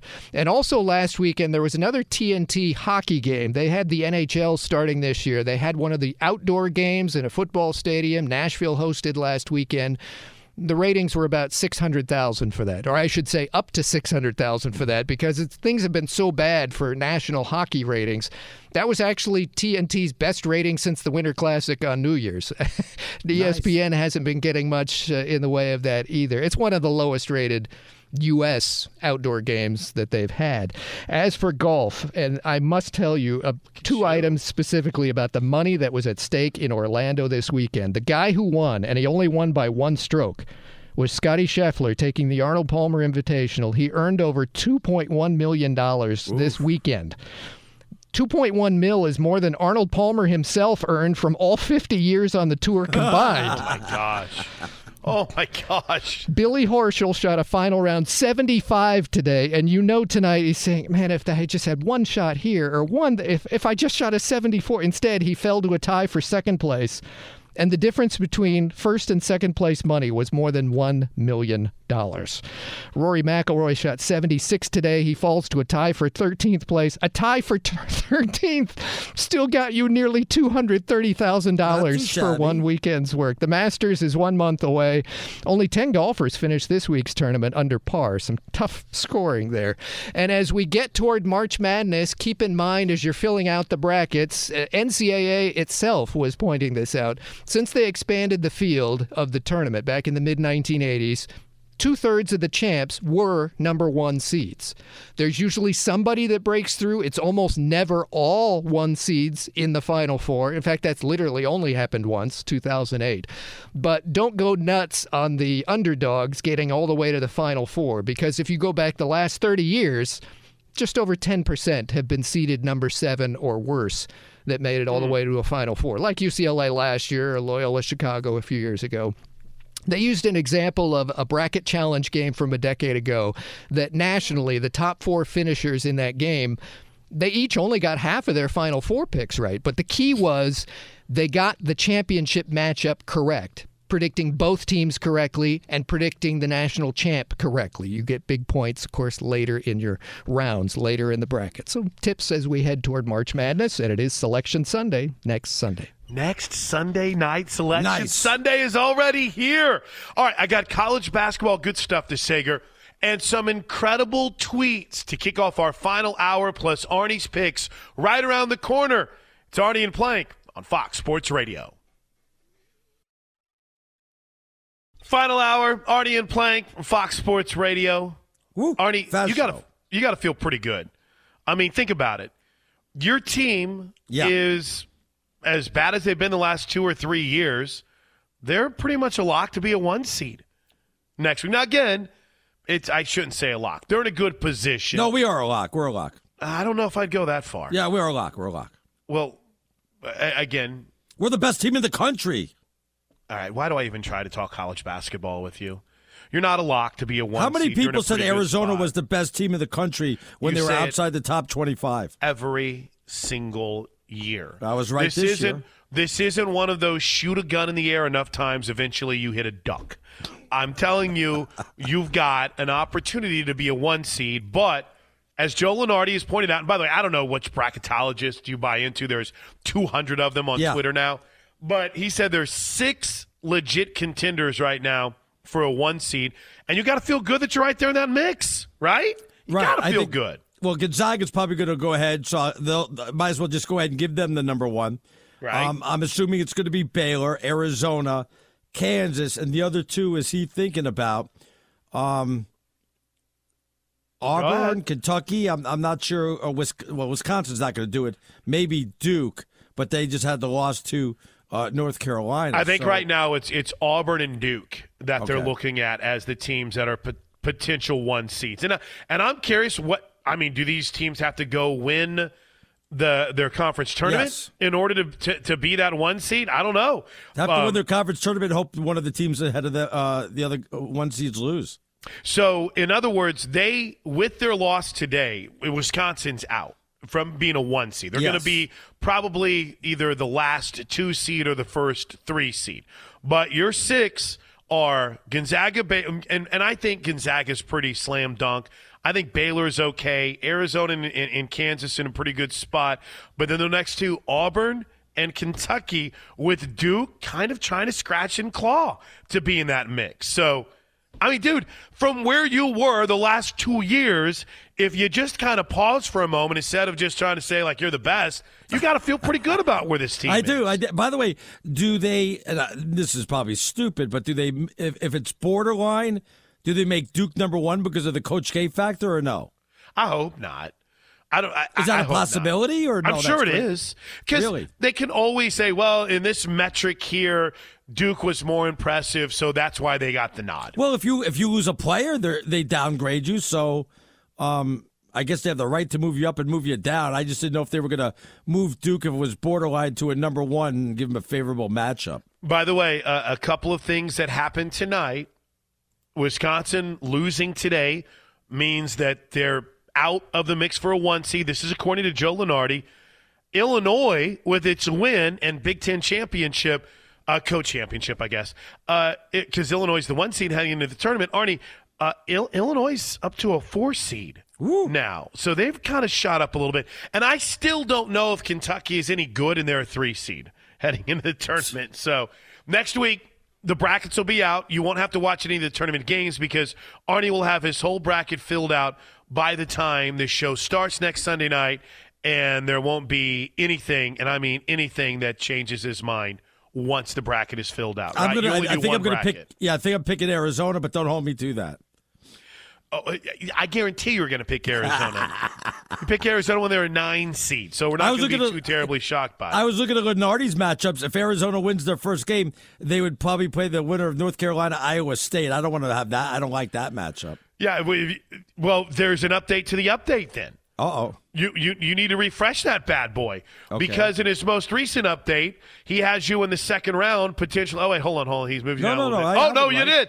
Oh, Yeah. earlier today it was TCU that you could have had in the second round. Now in his most recent update, you have North Carolina and Iowa State. Both teams might be better than you. Oh my God, you're going to lose in the second round. Damn, I don't like that you. matchup. Yeah, I don't like to play North Carolina in the second round. Uh, Iowa State, it's funny because I thought Iowa State was good, and then they went to Oklahoma State Wednesday or Thursday night and scored like 12 points and a half. It was one of the most abysmal offensive performances I've ever seen in my life. But March Madness is here. We all By the way, pretend they- like we care about college basketball, and there were ex- experts about it for a week. We were talking about it yesterday. They, uh, Jason Martin, I think, said that they they feel like there's going to be more mid majors this year than ever before. So uh, you're not going to get that seventh team or the, or like the ninth team from the Big Ten or eighth team from the Big East or something like that.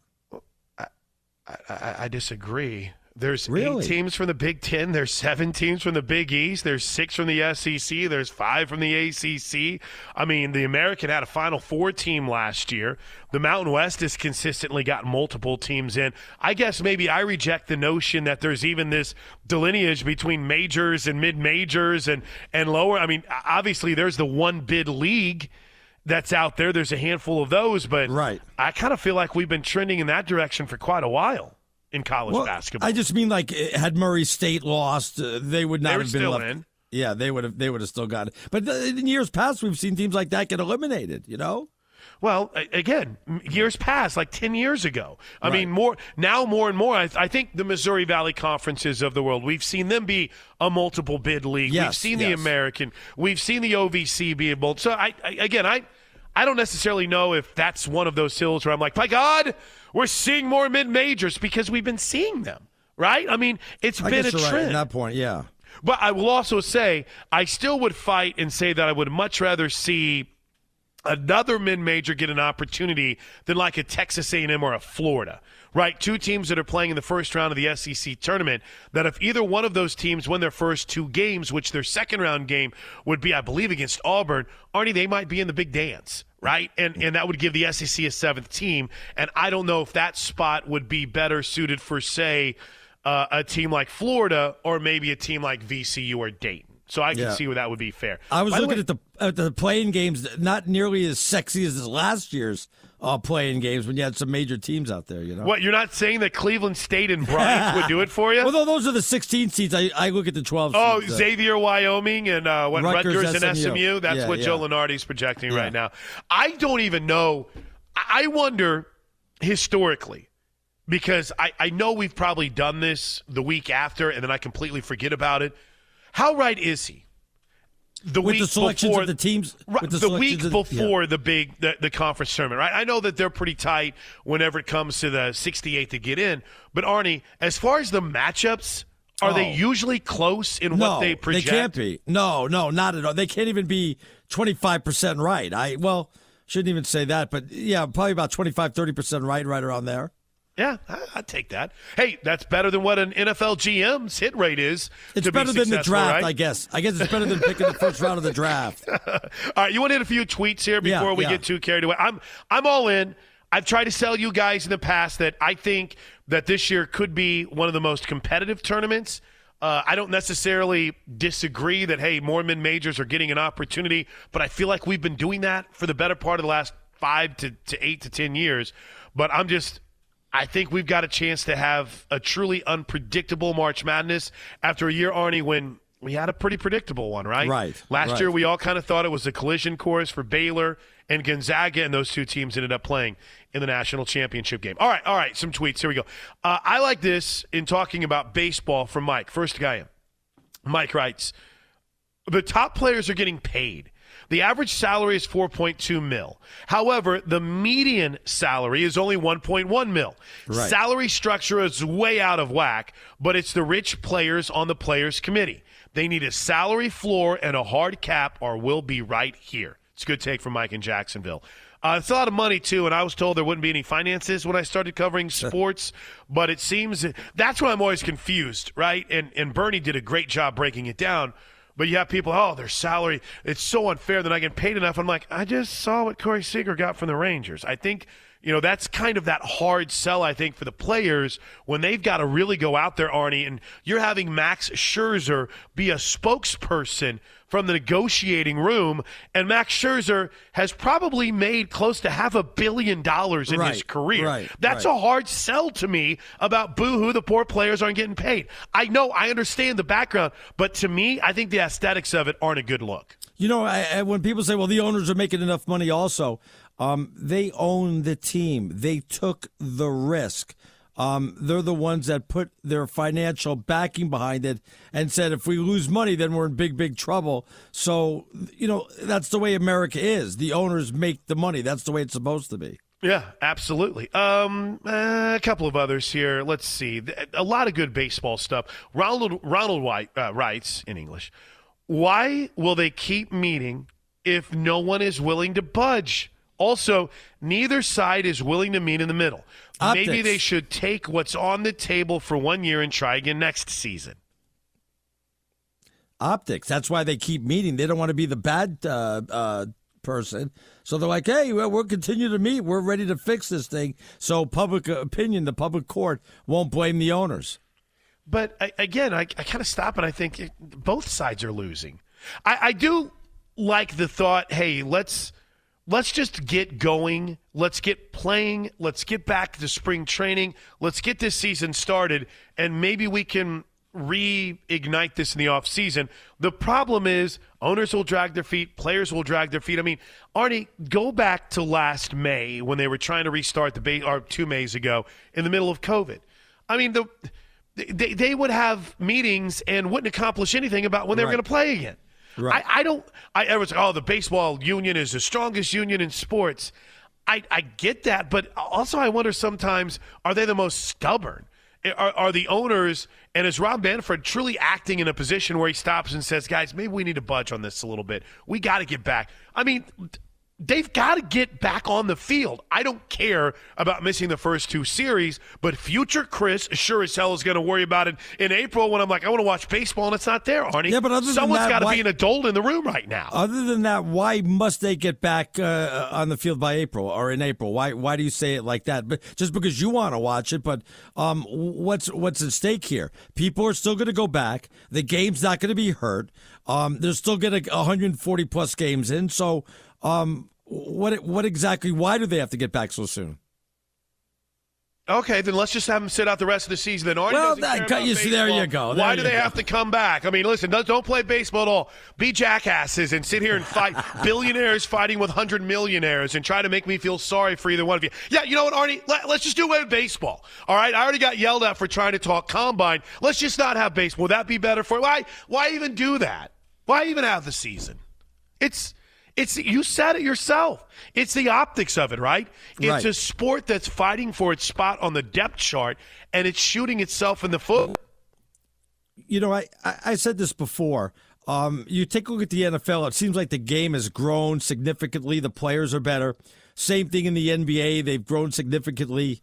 You could even say that about the NHL. I don't know if I could say that about baseball, that they've grown the game. Maybe I'm wrong on that. I just don't feel like they have. Sorry if my connection dropped there a little bit. I got Yeah. too mad and I hit the equipment. Uh, one more from JP here before you grab a break. If MLB expands the playoffs, they shouldn't be surprised if interest in their sport drops during the regular season. Look at the NBA and the NHL. No one cares about these sports until the playoffs start. You agree with JP? No, a lot of people are like that. I mean, regular season certainly is um, being watered down when you have a lot of teams making the playoffs, but that's what I like. So um, that it's all about the playoffs. So get more teams in there. I have no problem with Major League Baseball getting 14 teams in there. Uh, you know, let's just clear out all the baseball talk here. Uh, Pete writes, if MLB has most of the season canceled, would you really miss it?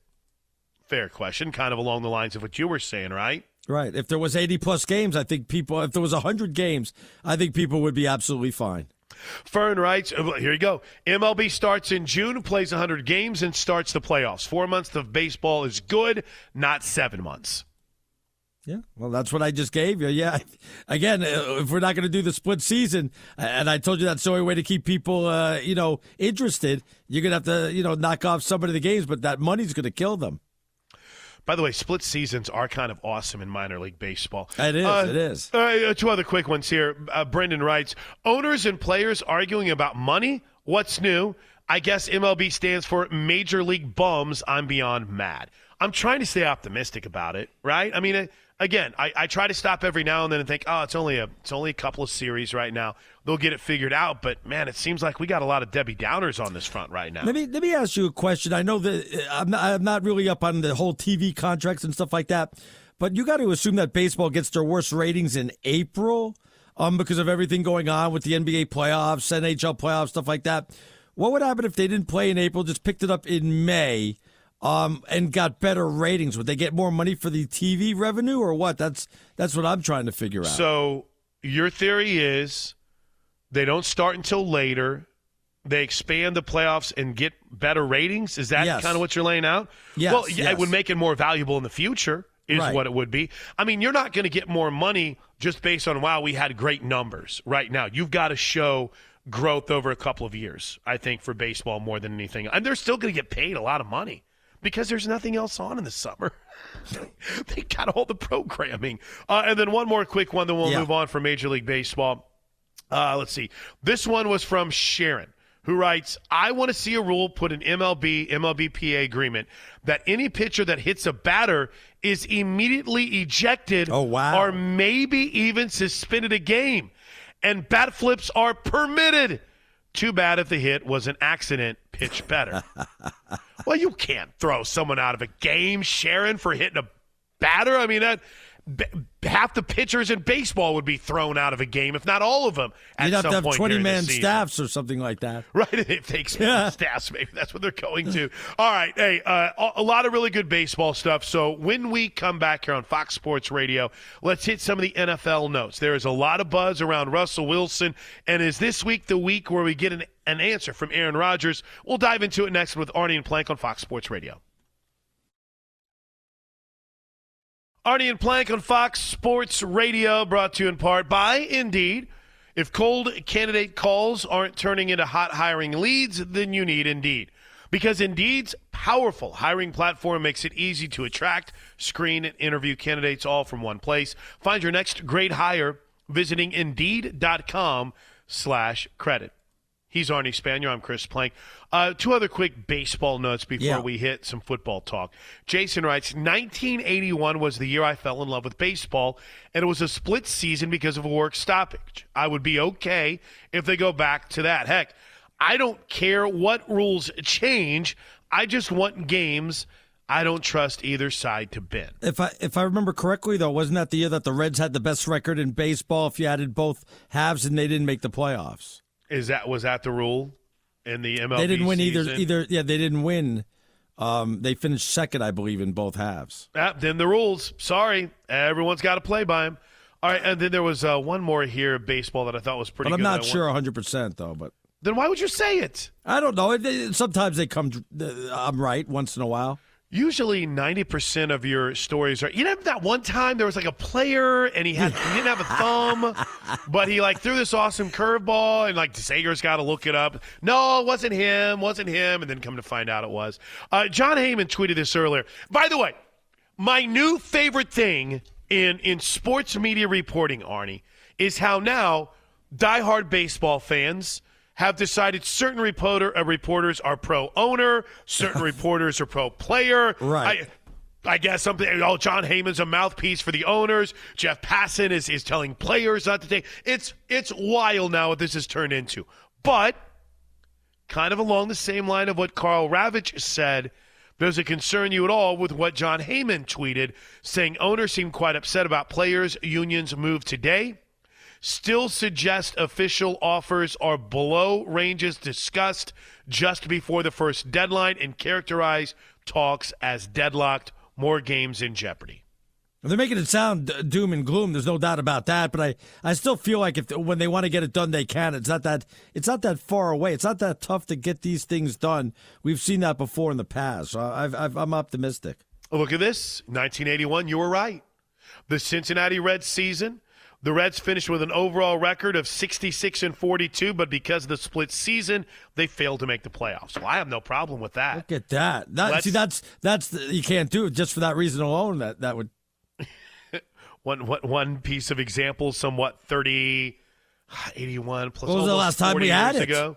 Yeah, I mean, so You can't have a split season and then the team with the best record not go to the playoffs. But then again, if we're going to go ahead and expand it, then you really don't have to worry about that. No, I, I don't think you allow it.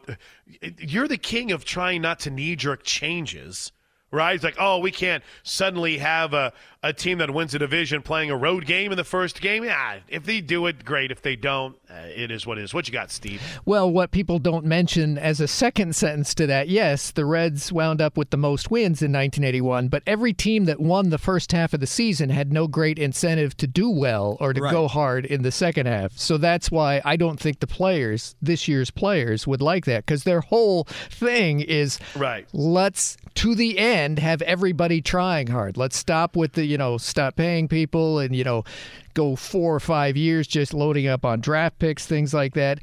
If they agree to 14 total teams in the playoffs, like MLB wants, the owner's plan is your division winner with the best record in each league gets a bye and goes straight to the division series. Your other two division winners in each league would get to choose their first round opponent and play at home for the entire best of three first round. That that's not an if, by the way, with the 14 teams. That's uh, that's going to be when. Uh, matter of fact, isn't it that from what I heard, someone said this today that the TV contract is based on 14 teams going to the playoffs, right? No, they have to negotiate that in the owner's hope, this exact thing that they're deadlocked on. At the moment, the players had only said okay to 12 total teams in the postseason. They'll go to 14 if they get Right. concessions elsewhere. And as far as the TV contracts, remember, most of your games are on your local channel.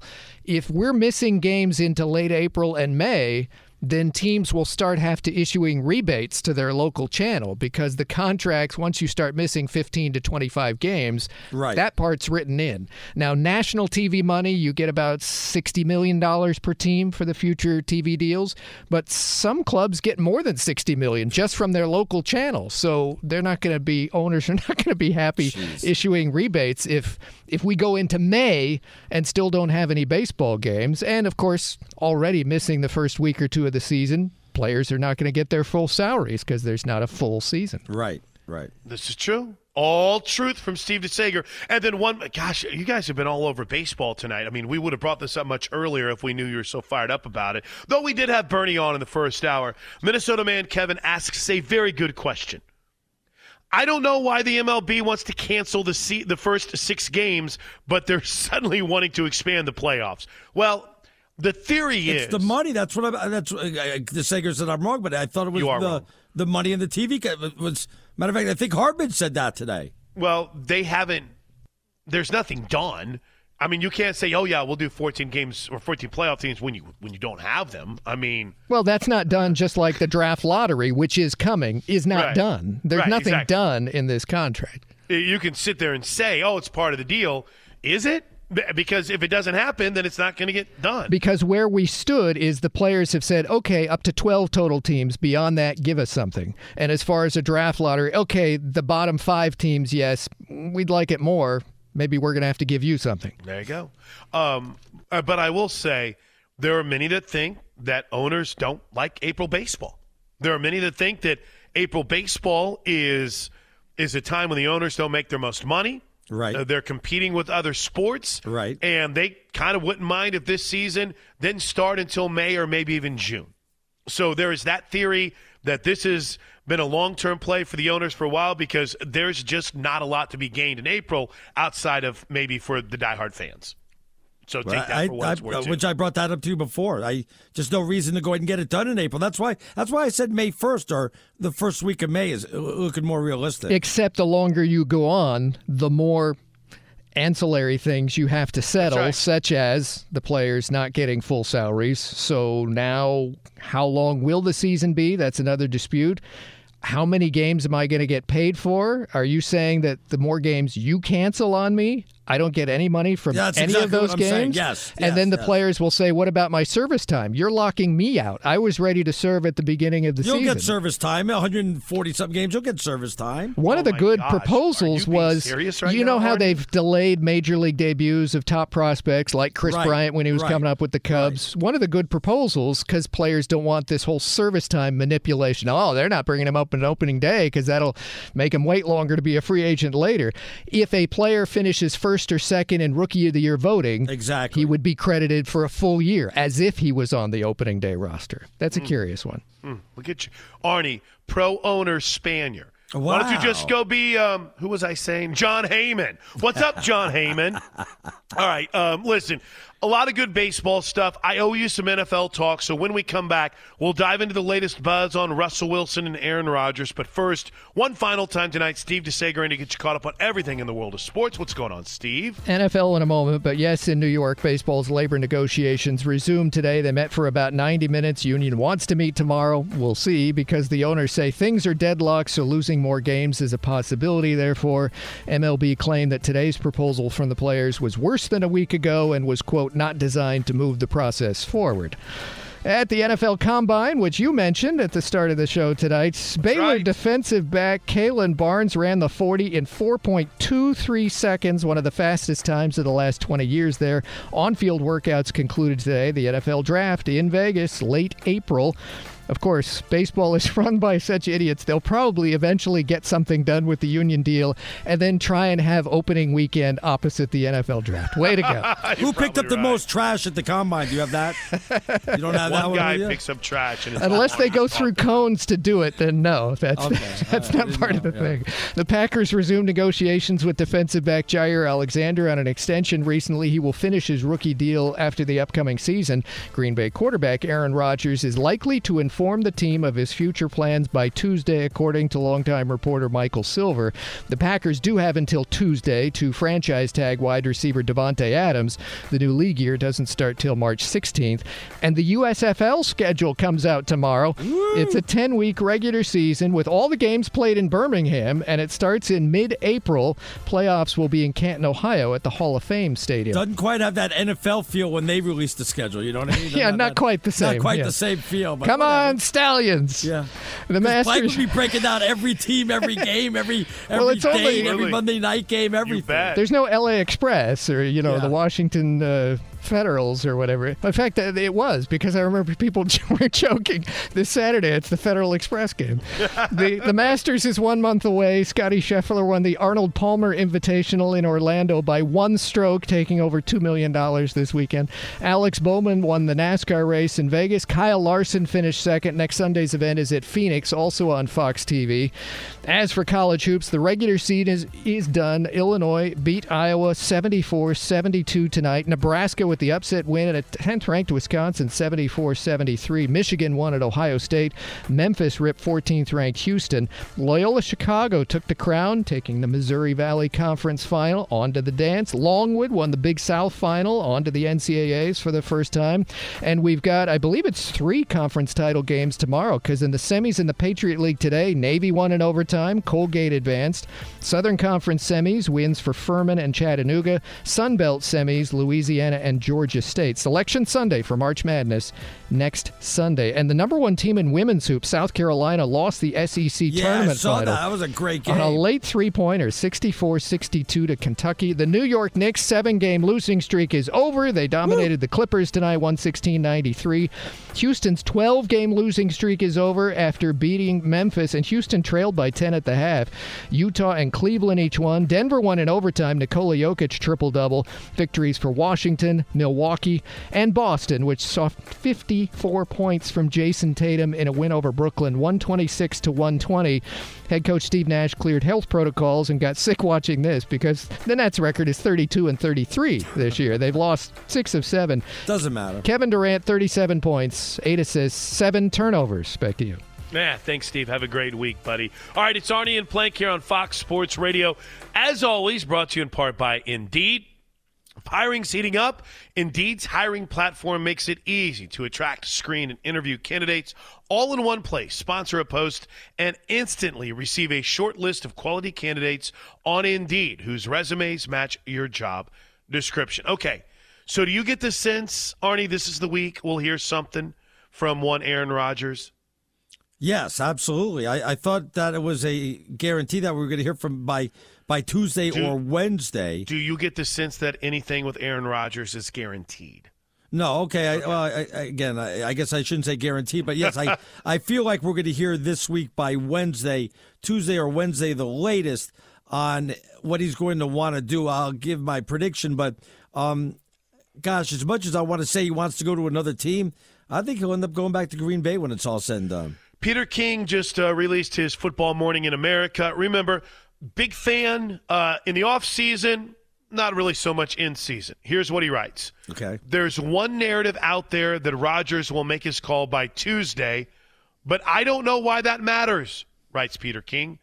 The Packers are very likely to franchise another good Rodgers pal, wideout Davante Adams. Right. If Rodgers goes, I still think it's to an AFC team. And as I wrote in December, Denver is most likely. The Broncos are most desperate and will pay the Packers a boatload of picks and at least one good player for the 38 year old quarterback. Yeah, but I, I thought then he doesn't want to go to that division based on how tough it is and all the quarterbacks that are in that with Herbert and Mahomes and and Carr. That he's like, forget about that. Apparently, he doesn't care. Okay. Um, I, I, I'm just assuming, right? right, right, and right. How much of this will be Green Bay doing him a solid and saying, "You want to go here? We'll send you there." Right? Will they do the Stafford thing? I don't. I don't know. Now, again, Detroit didn't give away Stafford, right? They LA had to give up a lot to get him, and it's Right. worth it. They won the Super Bowl, right? I don't think Green Bay's given up Aaron Rodgers. And I mean, Gutekunst even said, hey, you know, we, we never promised that we are going to make some godfather or some brother in law deal with Aaron Rodgers. So I don't know, Arnie. I think I think we could buckle up here for a couple so this is not going to be like uh, the Patriots trading Jimmy G to the right. San Francisco for a second round pick. here's like here's your second round pick. Enjoy him for the rest of the way. Hey, can I just get your take on one more thing before Yeah. we break and get to your picks? Are you buying that Russell Wilson is on the block right now? Yes, I am. Absolutely. 100%. Okay, where?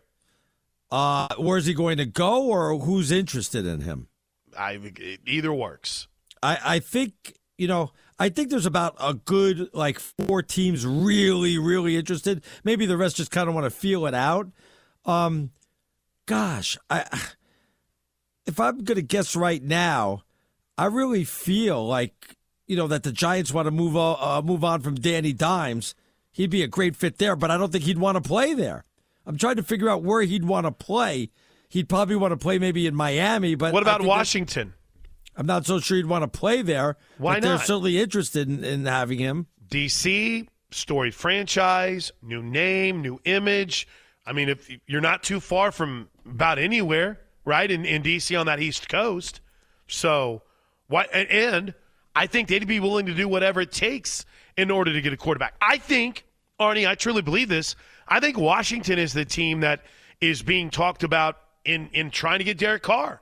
I think Washington and Indy are the two teams that are big time involved Well- in doing whatever it takes to try to get So- Carr from Vegas. Do you believe that then Russell Wilson is going to leave Seattle, or are you not buying into that rumor? I'm not buying that one right now. Okay. I, I, know you are, and I know you're all in, and I know you've been all in uh, I think it's basically like since week 50. eight. Yeah, yeah. you had him go. But I will say this: I think if he goes, and if they make a move, Arnie, if I'm Seattle, I call Houston. Like, hey, what's up, Deshaun Watson? Right. I don't know what's going to happen with Deshaun Watson. I know this is, again, apparently a big week, but if your Dolphins are out, and it, I, I don't really see, I mean, maybe the Broncos make a phone call if things with Aaron Rodgers fall through, or maybe Green Bay makes a phone call if Aaron Rodgers moves on and they get a little capital and they can move that on to Houston. I don't know. It just, it seems like that's, as much as it's not forgotten, I feel like it's not being talked about very much about where he could inevitably end up in What- Deshaun Watson. What about the trickle down effect? We always talk about Aaron Rodgers, uh, Deshaun Watson, um, Russell Wilson. Baker Mayfield's going back to Cleveland, so that's Right. not going to be a problem. Anybody else that we're missing here that, that could go ahead? We, we talked about Carr, but it doesn't look like he's leaving the Raiders, is he? I don't know. I don't think so. But you know, there's here, here's a, a quick little side on on Carr. By the way, Minnesota man Kevin said Russell Wilson to the Vikings. Okay, well, maybe, but are you? I mean, Kirk, Kirk Cousins has one more year left on his deal, Right, Yeah, and it's like thirty mil. It's ridiculous. So I thought it was Uh, all the money in the world. I, my yeah, bad. I'm it's sorry. it's ridiculous. But Dave Ziegler and Josh McDaniels have said all the right things about Derek Carr so far. Right? He's our guy. We're gonna we're gonna coach him up. How do we know that? I mean, they've they've been around him like twice. So I mean, it's just who's the first guy that's getting a raise for the Raiders? It's not Derek Carr. It's Maxx Crosby, and I, I just I don't know what to think about that, except the first thing that Josh McDaniels did whenever he took the Broncos job was trade away Jay Cutler. He's saying all the right things right now, but I don't know if what's going on behind the scenes, Arnie, might match what they're saying publicly. So that's why I'm not ruling out a Carr move. I wouldn't like it. I know Danny G would, but I just I haven't quite ruled that out yet. I think they're very much in play for about any quarterback out. there. Oh, and then I think there's a lot of teams that would like to pick up Carr. I think there would be a lot of inquiries to, him. yeah, to, to picking him up. All right, when we come back, let's wrap this bad boy up. Arnie's picks will take us Yes. home next on Fox Sports Radio. Final segment for us. Big Ben Maller is coming up next here on Fox Sports Radio. Big week ahead. March Madness in full swing. So the crew has been engaged. Great stuff from Bobo on the wheels of steel. Danny G producing a great program. Thanks to Steve DeSager for the updates and the millions and millions of editors behind the scenes getting us all the great sound. Fun night.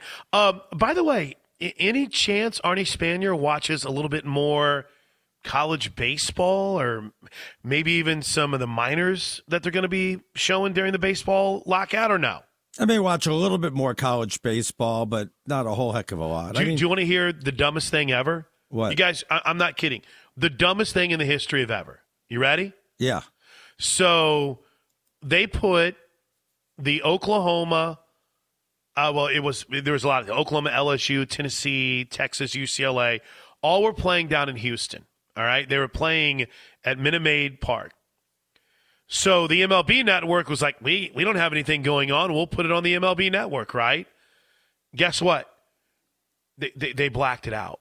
Oh, It was still subject to Major League Baseball's blackout rules. oh, ridiculous! How can a co- how can a college baseball game, Arnie, be subject to the uh, the Major League Baseball blackout rules? I I don't. I don't even know how that works. How do they can? So they just make stuff up as they're going along. I guess so. I guess so. So anyway, welcome to the dumbest thing you've ever heard in the history of ever. MLB Network blacking out college games. That's what happened this weekend. All right, we owe you picks. Take it away, stinking genius. What do you got for us this week? All right, not a whole heck of a lot, but we start with Aaron Rodgers. He should be given his decision by Tuesday, Wednesday, um, and when it's all said and done, it's going to be easier for him to go to the back to the Green Bay Packers than do anything else. How many more years this guy got left? Does he really want to go to the Denver Broncos or start all over after the last couple of years he's had? His best chance of winning a Super Bowl is staying right where he is. So you're going to find out Aaron Rodgers goes back to the Green Bay Packers. Now, Major League Baseball, I've been saying this from the very start, Chris. Um, there'll be no games in April. They'll probably start up either May 1st or in that first week in May. Um, the owners really don't care whatsoever. Congratulations to my Arizona Wildcats for winning the Pac 12 championship uh, this week. When are the finals on that, Chris? Do you know? I. Uh, hold on. I've got all of the tournament fields pulled up right here. Well, the final is. Saturday, Okay. March 12th. Well, congratulations to my Wildcats Roar, for winning the Pac 12 championship, no doubt. We win it, and the Lakers, after beating Golden State, go on to win seven of their next nine to go ahead and show people they're ready to compete once the playoffs start. There you have my picks, two of them as you please. No longer strictly for entertainment purposes only. Oh, clap, Thank you, clap, clap, you. clap, clap. All right, well, let's ask um, a, a little bit deeper question. Yes. Who is Arizona playing in Saturday's finals? Either UCLA, USC. Yeah. Does a Washington State make a run? Maybe no, a Utah. No, no. No, I think it's probably going to be UCLA, though only three teams from the Pac 12 will make it. It'll be Arizona, UCLA, USC. I don't think Oregon's going to go ahead and get on it, so they got to make a run in the tournament. Well, if they do, that would be at the expense of your Arizona Wildcats. Yes. Yes. If Oregon makes a run, I think we're going to get a Duke North Carolina rematch in the ACC championship game. I really do, and I think Duke's going to win it this time. I'll tell you what might be the best tournament is the SEC. The SEC's uh, Auburn's the one, and they have to play probably Florida in the second round. Arkansas's got to deal with LSU in its first game Oh, with their wow. double bye. How about Tennessee and potentially Frank Martin in South Carolina and Kentucky, Alabama as a game that could end up being played if no one gets upset? Yeah, I'm I'm all in. I don't I don't know what it is this week, Arnie. I'm all in on the uh, all in. I'm all in on the conference tournaments. Let's go. All right, my man. Have a good Yes. week. You too. Congratulations to your Arizona Wildcats. Thank you. Thank you. Uh, Thank well, you. well done. For Bobo, for Danny G, for Steve DeSager, for Arnie Spanier, I'm Chris Plank. Big thanks to all of the hard workers behind the scenes, the millions and millions of editors. Everyone have a great week. Big Ben Maller is coming up next. Enjoy March Madness. This is Fox Sports Radio.